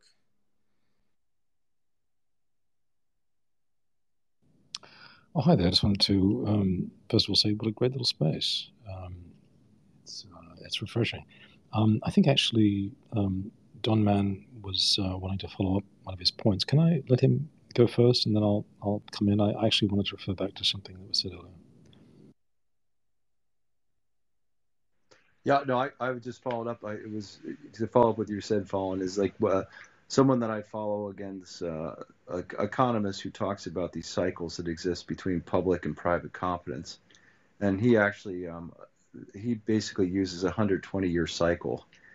And what I find fascinating, a lot of things that he's discussing um, that we're seeing today, I, I would argue we're seeing a sovereign debt crisis, or again these centralized structures, which again are represented by the are the people that elect these people, which again is, in the case of the United States, we elect our politicians. But the politicians essentially have become um, it, corrupted by the power of which the government represents, which the founding fathers tried to, to basically reduce its power in the way that was constructed. But they understood that over time, due to special interests, that the corruption may reach a point where this, the, the power, you know, corrupts absolutely. Um, and I, I think, like I said, they they studied history, recognizing that these these cycles exist. And uh, you know, I find it fascinating now because I think we're in one of those times where you're starting to see the centralized power structure, and in this case, the debt, the sovereign debt cycles, are reaching a point where they no longer can be sustained. the idea of again this idea of entropy, that the the order that was created through this debt in order to sustain sort of the systems of uh, of pensions and and uh, and social obligations are they're no longer able to be uh, to be able to uh, be sustained. So therefore, they have to compl- they have to collapse back to something simpler. And unfortunately, when it collapses during these cycles, it collapses completely, and we'll go back to a very much decentralized system, but perhaps we'll actually strengthen the uh, the under the underpinnings of, of our of our uh, republic, which is the uh, the preservation of liberty, with new structures like you're saying, say based on uh, you know blockchain technology now that may be able to enhance uh, and protect liberty going forward. Yeah, yeah. I'll just add one note there, which is just like some of the things you're saying there connect to to my point again. And if we are to ask, you know, if, if these uh, historical cycles are so apparent, if you read history, well, then why does it seem like um, basically the the powers that be are trying to just do away with that and pretend none of that exists, well, none think, of that's true. I think and I, act, you know, kind of free themselves from from any of of those constraints or any of that understanding. Uh, I mean, it's pretty clear to see why they would, right? The power wants to hold on to that power. I, I agree, and I think, like you're saying, they're they're trying to. So if they see this, if they see the wave is is going down, the sine wave, and we're heading down, then that what they're going to do is try to create a structure to capture that decentralized wave. And what they're going to do is try to replace it with something called, say, Marxism or socialism, the World Economic Forum. And in that case, the debt, what they're going to do is they're going to try to create the fear in which people, ascend will give up their liberty for a sense of security in the fact that they will own nothing. And during this decentralization, this debt collapse, they're trying to create a solution, but what they're going to have to do is have us forget the foundation of our country, which is based on liberty. So they're going to try to ideologically subvert the kids, which would basically be the people that will be electing the officials and, and the younger generation, into being convinced that socialism and Marxism is the way out of this mess, and that is a much better form of, say, our you know constitutional uh, republic based on capitalism. And so that's what we're in a battle for. And one is much closer, I would argue, to say your idealistic form. One is able to be sustained, and the other one will collapse into something completely, you know, destructive and uh, take us into like a very dark age. Yeah, for sure. All right, let's go over to Overlook. Uh, thanks. Yeah, I was just um, it's basic assumptions. Um, so the assumption is that it's possible to configure um, uh, societies in, in some sort of predictive way. Uh, I mean, I, I, and of course, you know, government and government policy and economic theory and so on does exactly that. Um, is, is, that the basic um, kind of intent here? And, and if it is, I guess the, the, second question would be: Is survival enough, or is something like um, some sort of optimized society that one would want to live in, you know, if one had choice, you know, between possible, you know, um, I guess societies. Is that the idea? Is so, you know, uh, can can it all be configured? And if so, is survival enough, or do we want more, whoever we are, basically? I, I, maybe I was I was going with this as a fact that I think I think it's been messy. I, I think if you look at the uh, historical record, most of our time has actually lived in sort of a a, a, a, a schizophrenic state of one of which we probably really have not truly understood uh, what free will might be. And we've lived under some type of totalitarian regime. Um, and so, like I said, I, I think it's hard for people, even myself, sometimes to recognize what the United States represented, and probably ancient Athens as well. Probably the you know truest form of democracy is is an experiment in self-government, uh, because that's not the way that society's been arranged for most of humanity. And I could see a lot of people once they've reached power and they look around the world and they probably see some of the destruction that's going on, say in the environment, or some really bad choices people have made that they might see that most people are incapable of making good decisions. So therefore, they may look at people and say, well, they're incapable of making decisions, so therefore, we will create the structure in which they should live. And maybe some people should not be uh, should not live, and but those who do probably need to be make sure that they understand their role in uh, in which that they're uh, in which the society that that they are going to structure exists. Of which one that those that they select um, who are able to uh, remain in their structure may not have exactly what would be considered free choice. Well, so okay, I have a couple thoughts here. I think, um, yeah, uh, what what you were getting at, overlook to me connects back to kind of the balance between uh, order and chaos um, in some pretty deep ways. So I think it's important to recognize that the more control, the more like you might think of it as idealistic or like idyllic or u- utopian um, kind of the structure of a society is you you inevitably invite new kinds of chaos whether that's through something as seemingly trivial as boredom or or whatever it might be. There we have like all the evidence basically tells us that there's this inherent property of reality or, or of consciousness if you want to think of it in, in, in like through the lens of idealism um, that there kind of are these internal buffering mechanisms and there is this adaptive nature to consciousness to reality such that um, basically control is a paradox. It's paradoxical. The more control you have the more control you need and then the more you're focused on your limits of your control which which are always imperfect uh, all these sorts of things. One more thing i want to note on this and it's highly related is just in general the concept of utopianism which it sounded to me that you were sort of hinting at. Um, this whole concept of utopianism is very dubious and that's clear from the perspective of idealism um, because basically well i mean this is my definition anyway. Like the, the idea of, of a utopia is or the idea of utopianism is the assumption that we should reduce or eliminate all suffering and all potential for suffering um, the problem with that is that you would have to assume suffering is meaningless for that to be a good thing um, and I think all of the evidence we have suggests that's very much the opposite of what's true.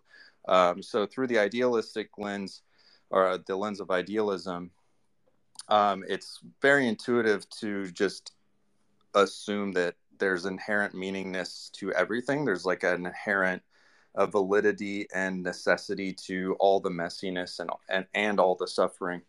Um, and there's a direct line from suffering to meaning realization and overcoming the suffering, right? So it's a paradoxical thing where we need suffering to overcome it because that's how those are the meaningful things right i think if you if you look back at your life and ask you know what are the most meaningful things it's time and time again this sort of pattern we see and if we assume that suffering is inherently meaningless and want to just do away with it well, that is the definition of nihilism, right? It, if suffering is meaningless, then basically that opens the door to to thinking of everything as being meaningless. Um, but what we were talking about when you brought that up was just looking at the historical cycles and and kind of doing an analysis of where we're at, why it seems we're like in this collapse this time of collapse where things are trending towards communism and just kind of putting the puzzle pieces together there. Uh, Understood. No, thank, thank you very much. That, that's that's been very helpful. You've summed up a lot. So um, survival is um, perhaps a better guide than utopian ideal. Well, utopian idealism, utopian ideals, which tend to be used um, as a kind of a, a uh, what, what is it called when you you bait and switch kind of situation? Yeah, there. I would say it's a it's a dubious control mechanism, right? And that's exactly what they're doing with this whole communist push. Is they're trying to maintain control with all these utopian narratives and every means they can. Go ahead, Don. Yeah, I was going to say it's funny too is like we just never seem to we seem to forget the people that study these questions from Kondratiev. Um, Kondratiev was a Russian uh, scientist who was who was contracted by Stalin to go study the you know, the Western capitalist system and and he was to report back why it was inferior to communism. He reported back was actually superior, but there were actually cycles that existed within it, this creative destruction cycle, and he was executed for his findings, by the way, by Stalin. But von Mises came up with the same thing when, when he studied it um, as well, because they were like, well, how the hell are the Russians um, pricing anything? Because they didn't have a capitalist system. In the capitalist system, again, you have these uh, an intelligent system essentially without being intelligent because you've essentially had these agents acting on their own behalf that are coordinating the activities in which to um, you know distribute resources. Uh, so the Russians were actually going into the Western markets to price the uh, the products within their own system. Um, so there was even the, the, Russians knew that their system was inherently flawed, and you know von Mises was the first one to, to show the the, the, uh, the paradox of the system that they were creating that it was relying on the capitalist system, which was predicated on this idea of, of free choice in, in your consumers uh, in your consumerism, um, which is why I think the capitalism, while imp- the capitalist system in essence is just an agnostic system. It's the participants that are the you know the agents, and they have morality. But the capitalism itself is not moral, immoral. It's just a it's just a system. And so what happens is, like I said, the educational systems tries to anthropomorphize capitalism in, a way that to say that it's inherently evil. And you're watching it now, where I think you're seeing even like. Uh, you know the, the climate change alarmists and they've been trying to again direct our energy and so forth they've given up even on on this idea of ESG and now they're they're moving towards something called inclusive capitalism. Um, so they they continue to try to change the the language uh, to try to again subvert the systems that actually are are uh, are necessary for to to preserve free free choice which is free will which is liberty, which is what repre- which is represented the United States of America's culture.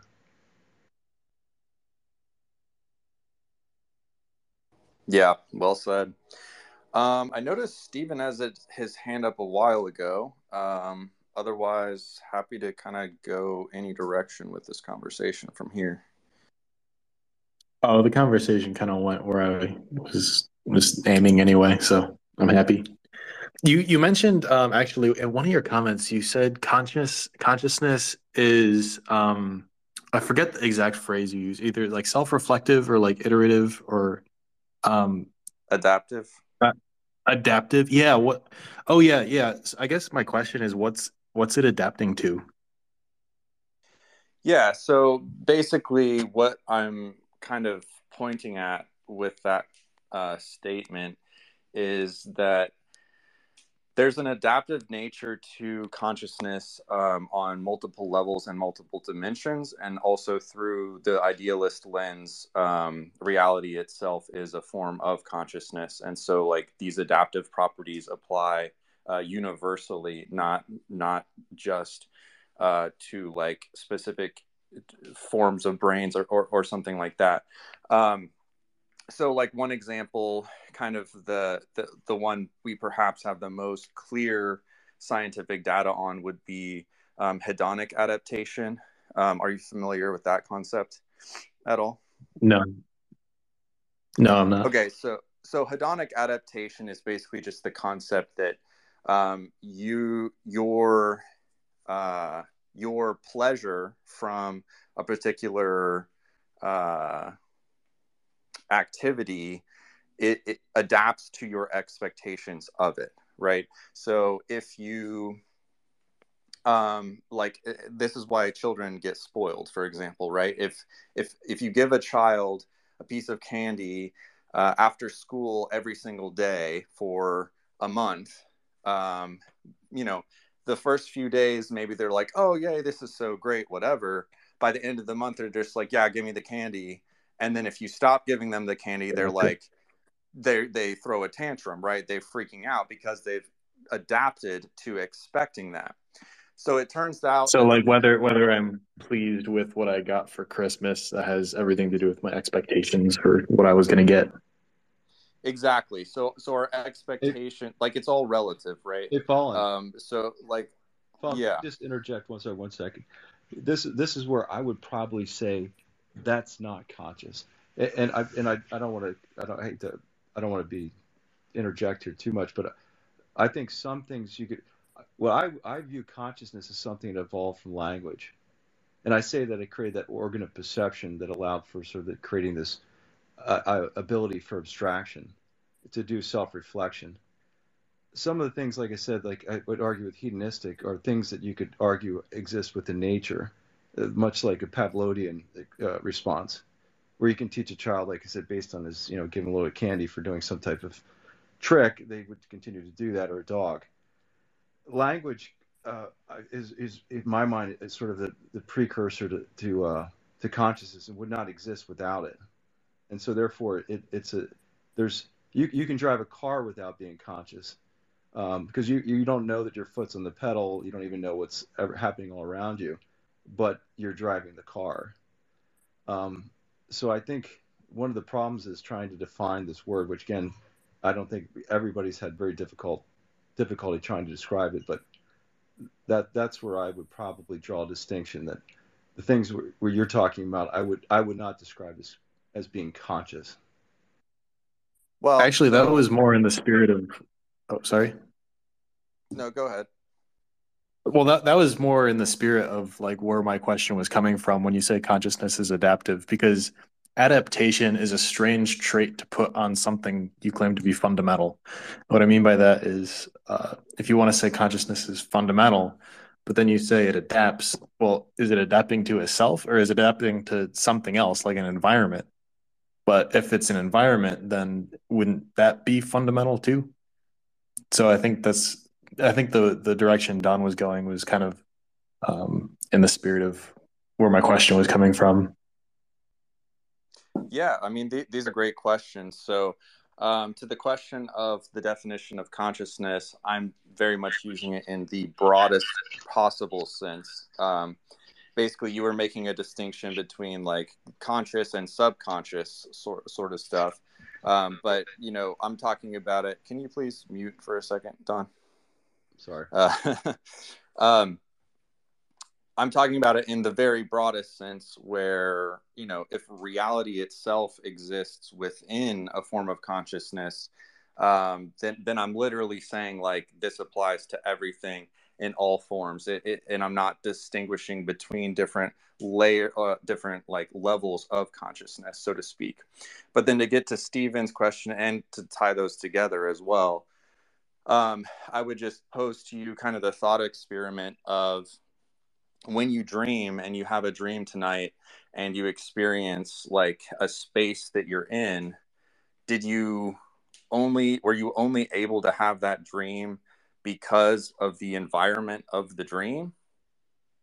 I mean i, I would say like even from the most materialist uh, m- most materialistic conceivable viewpoint uh, you would say no the whole dream space the whole dream reality uh, was generated within my mind, within my consciousness uh, on some level. So again, we can like um, talk past each other about conscious versus versus some subconscious, whatever. I'm I'm using it in the most broad conceivable sense, um, and and I do think it's worth kind of drawing the metaphor of the physical reality as we experiencing it as basically being a different type of dream in a different type of mind in a different type of consciousness um, than the dream you'll experience when you go to bed uh, tonight. And by the way, there's um, there's a really powerful uh, there's some really powerful neuroscience on this um, from studying people with multiple personality disorder. Um, this is exactly what happens: is you can interview them the next day, and they'll recount uh, you can talk to their different you know personalities one by one uh, the next day and they'll recount the same shared environment um, but the, they will each each perspective will have uh, specific details that are unique to that perspective and the other perspectives don't know about it right so we already have an existence proof um, from the materialist framing with the example of people with multiple personality disorder that um, basically different distinct um, forms of consciousness can exist within one mind like one literally physical brain um, and and they have a shared seemingly physical reality. And so basically what that tells us is that you can ex- if you want to extrapolate that to um, kind of reality as a whole and and view things as if you and I and everyone else are all pieces of this same mind and we're just dissociated uh, perspectives within one single mind then the physical reality as we experience it is basically just a consensus between those different perspectives um, and it's kind of just a baseline trivial consensus um, so that's basically what the idealist framing does is instead of having the hard problem of consciousness which is just completely unassailable and then having you know material reality exist and then just trying trying to like vaguely assume that consciousness is some sort of emergent property from that we flip it say consciousness is fundamental and then it's utterly trivial to explain how uh, the material reality comes out of that.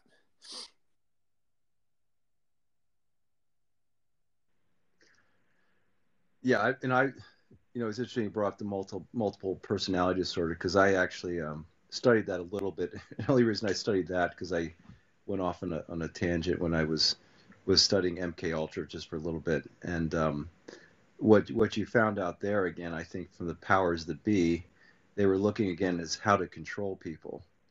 So ironically, again, I, I would I would argue probably that I would use multiple personality disorder as not something that would generate something akin to a conscious being, but more like a mechanism for the mind of that person in order to cope with the violence enacted upon it, in which it allows it to actually be able to uh, uh, psychologically uh, continue on. So a lot of times the trauma that that uh, is is done to kids early on, they end up developing these personalities. I don't know if that that's an interesting question whether or not they're truly conscious or whether they're sort of like a uh, like a schizophrenic being, so to speak. Um, um, because again, I, I, find those people that have multiple personality disorders probably are not that uh, may be less likely to make want to make decisions, which in my mind is representative of a conscious being, an agent of, of, of that enacts enacts an agency. Um, but uh, to take it further, I was I was going to follow up with the idea of where I find interesting is where this vir- virtual world is going because I think you have essentially, like you're talking about, this sort of animalistic condition that we had that, uh, you know, we maneuver in the world that without language based on sort of hardwired conditioning that based more on Darwinian principles, so to speak, of which some type of uh, stress is uh, enacted upon us.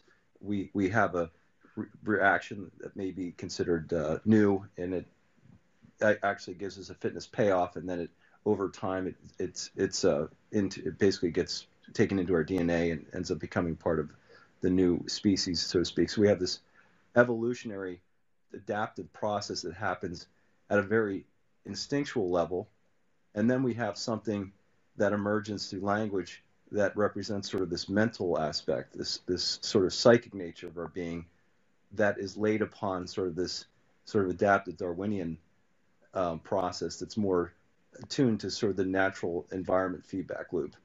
Because what I would argue is like what you're able to do with the, the, the mental world created through consciousness is create a world in which you can distort the feedback loops that would be actually more pure at the at the sort of that more primitive state that may be tied back to sort of that that universal mind aspect because you can and that's where i think you have this idea of this mass psychosis that sometimes you could argue we're going through now where people could present ideologies that are not uh, that that would not would not survive in sort of the real say the real world whatever you want to call that because the feedback loop would say that it, it, it's it's it, it, it's it's not tenable. It's it's not tied to the ineffable. It's not tied to the universal. But because of language and manipulation of the ideology, you can distort the feedback loop to, to convince them that it is the right direction, and uh, therefore create behavior that's not that is not would tied back to say that that universal, and it goes off until the point which it collapses. Does that make sense? Yeah, I mean, I, I usually frame like that stuff in terms of just the nature of power. Um, and I mean, power dynamics are readily understood, like regardless of your framing, um, you know, materialistic or, or idealistic or, or whatever.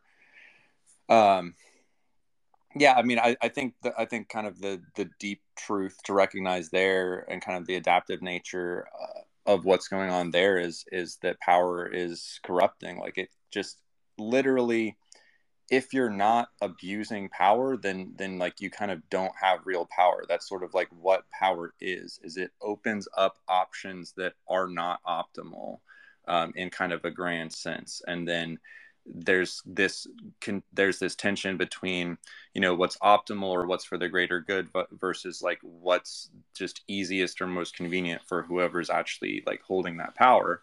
Um yeah so i mean. Well let me let me put this way. I, have you ever heard the uh, read the book anti-fragile by by taleb? It, uh yeah I, i've been very exposed to the ideas. And i just the only reason i find it i, I kind of like this idea of when he reaches his epiphany for the book came when he was in New York City during a blackout and he went to go get a drink of water from the faucet. And of course it was an infrared sensor. And what he did it, it came it, his epiphany was like the complexity of of society and the technology in the which way it was applied had reached a level of efficiency that was actually had made it actually less less uh, had made it less uh, had made it more fragile. So the efficiency, so the paradox was that the efficiency being driven by technology had actually led to susceptibility of of a, of a major collapse.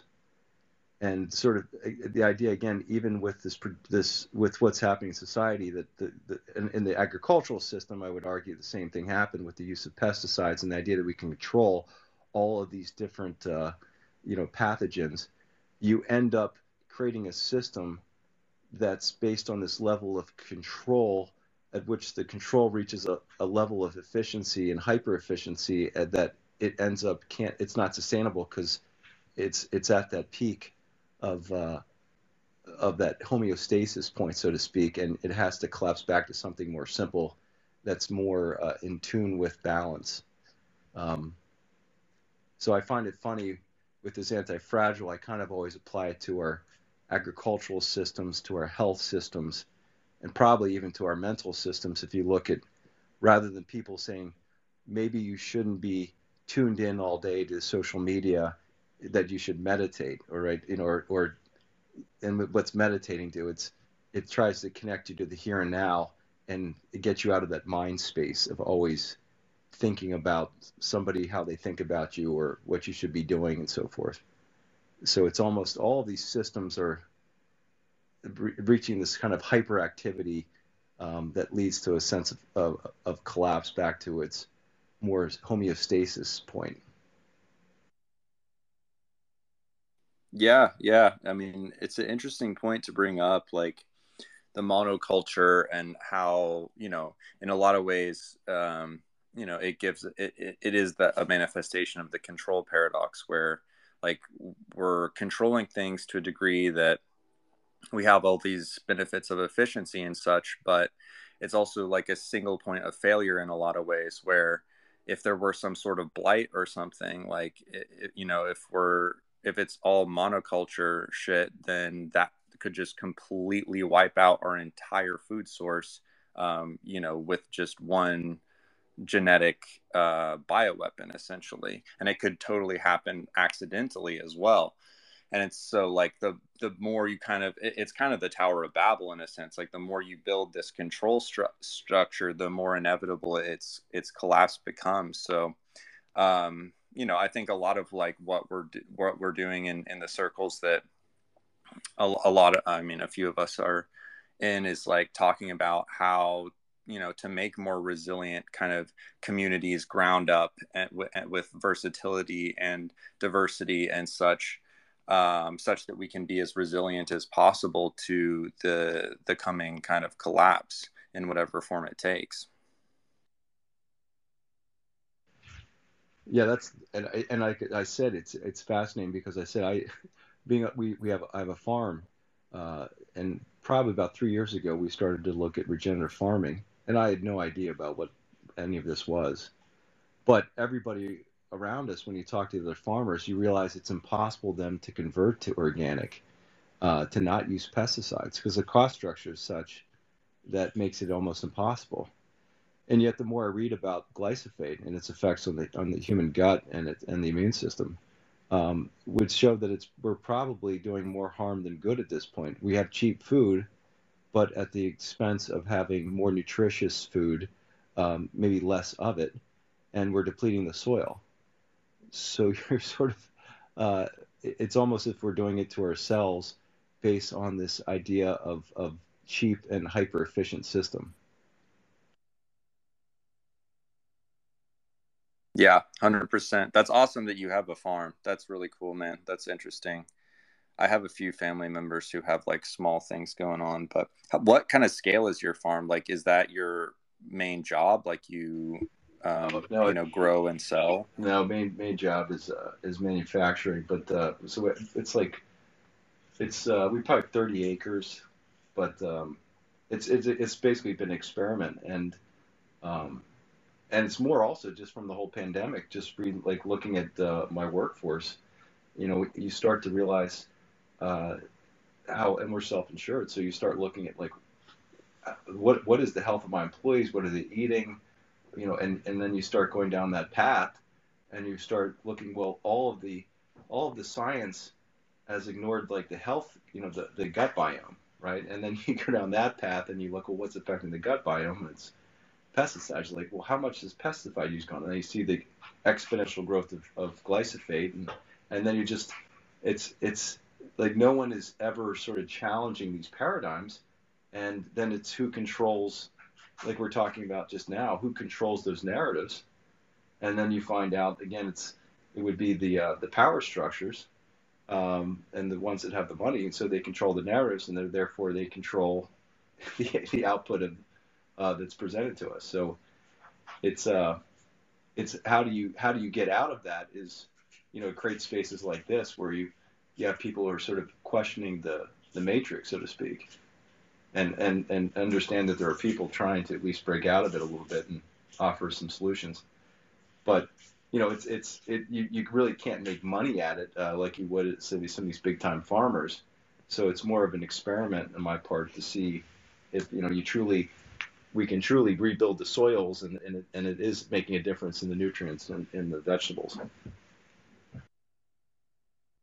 Well, you know, to the degree that our system is capitalist or will be in the future, what you know, what whatever, whatever, however things play out, um, you know, the more people learn to like learn about all the issues you just brought up, and um, the the more that this trend continues of people like recognizing how important you know gut biome is just health in general just like what you eat is like just how poisonous like so much of uh, what's considered like normal food uh, at least in america is has become all these things like the more the value for good real food is going to go up so i think you know, I think we could, we could see a pretty big transition, especially if you know major systems are collapsing. Like we're gonna get our priorities realigned real quick. Um, you know, if shit starts hitting the fan. Well, I think I think you're saying that's what's interesting is is uh, you're seeing the vocabulary change, and it'd be interesting if and I and I, I follow some some guy as well who's who studies the metadata, and um, you know, he basically says I, he said there's he follows a Polish, um, it was a Polish linguist who would rate the emotional content of words, And what he does is he actually uh, studies the metadata and then rates it based on this Polish linguistics um, um, system. So what he's saying is that over time he can he can find trends in which the words start to build an emotional intelli- an, an emotional um, power, uh, and then eventually that power reaches uh, a certain point where it actually manifests into action. Which which I would think would be an unbelievable predictive tool, um, especially if someone's again has powers of like the entertainment world or the news media, where if they want to influence a policy, that they would control the entertainers, they would control the schools, they would control everything, so that they could essentially control that language around a certain policy. And then over time, through the emotional content and the narratives around it, that they could then therefore do the same thing, build it up to a certain point where it would spill out into action. In this case, maybe in, in action of policies and so forth, and people being willing to give up, you know, whatever it is uh, for those policies to be uh, put in place. Why Polish? I, I don't know. I, I, I think it's I, it was a Polish linguist. I have to I have, I'll have to find his name.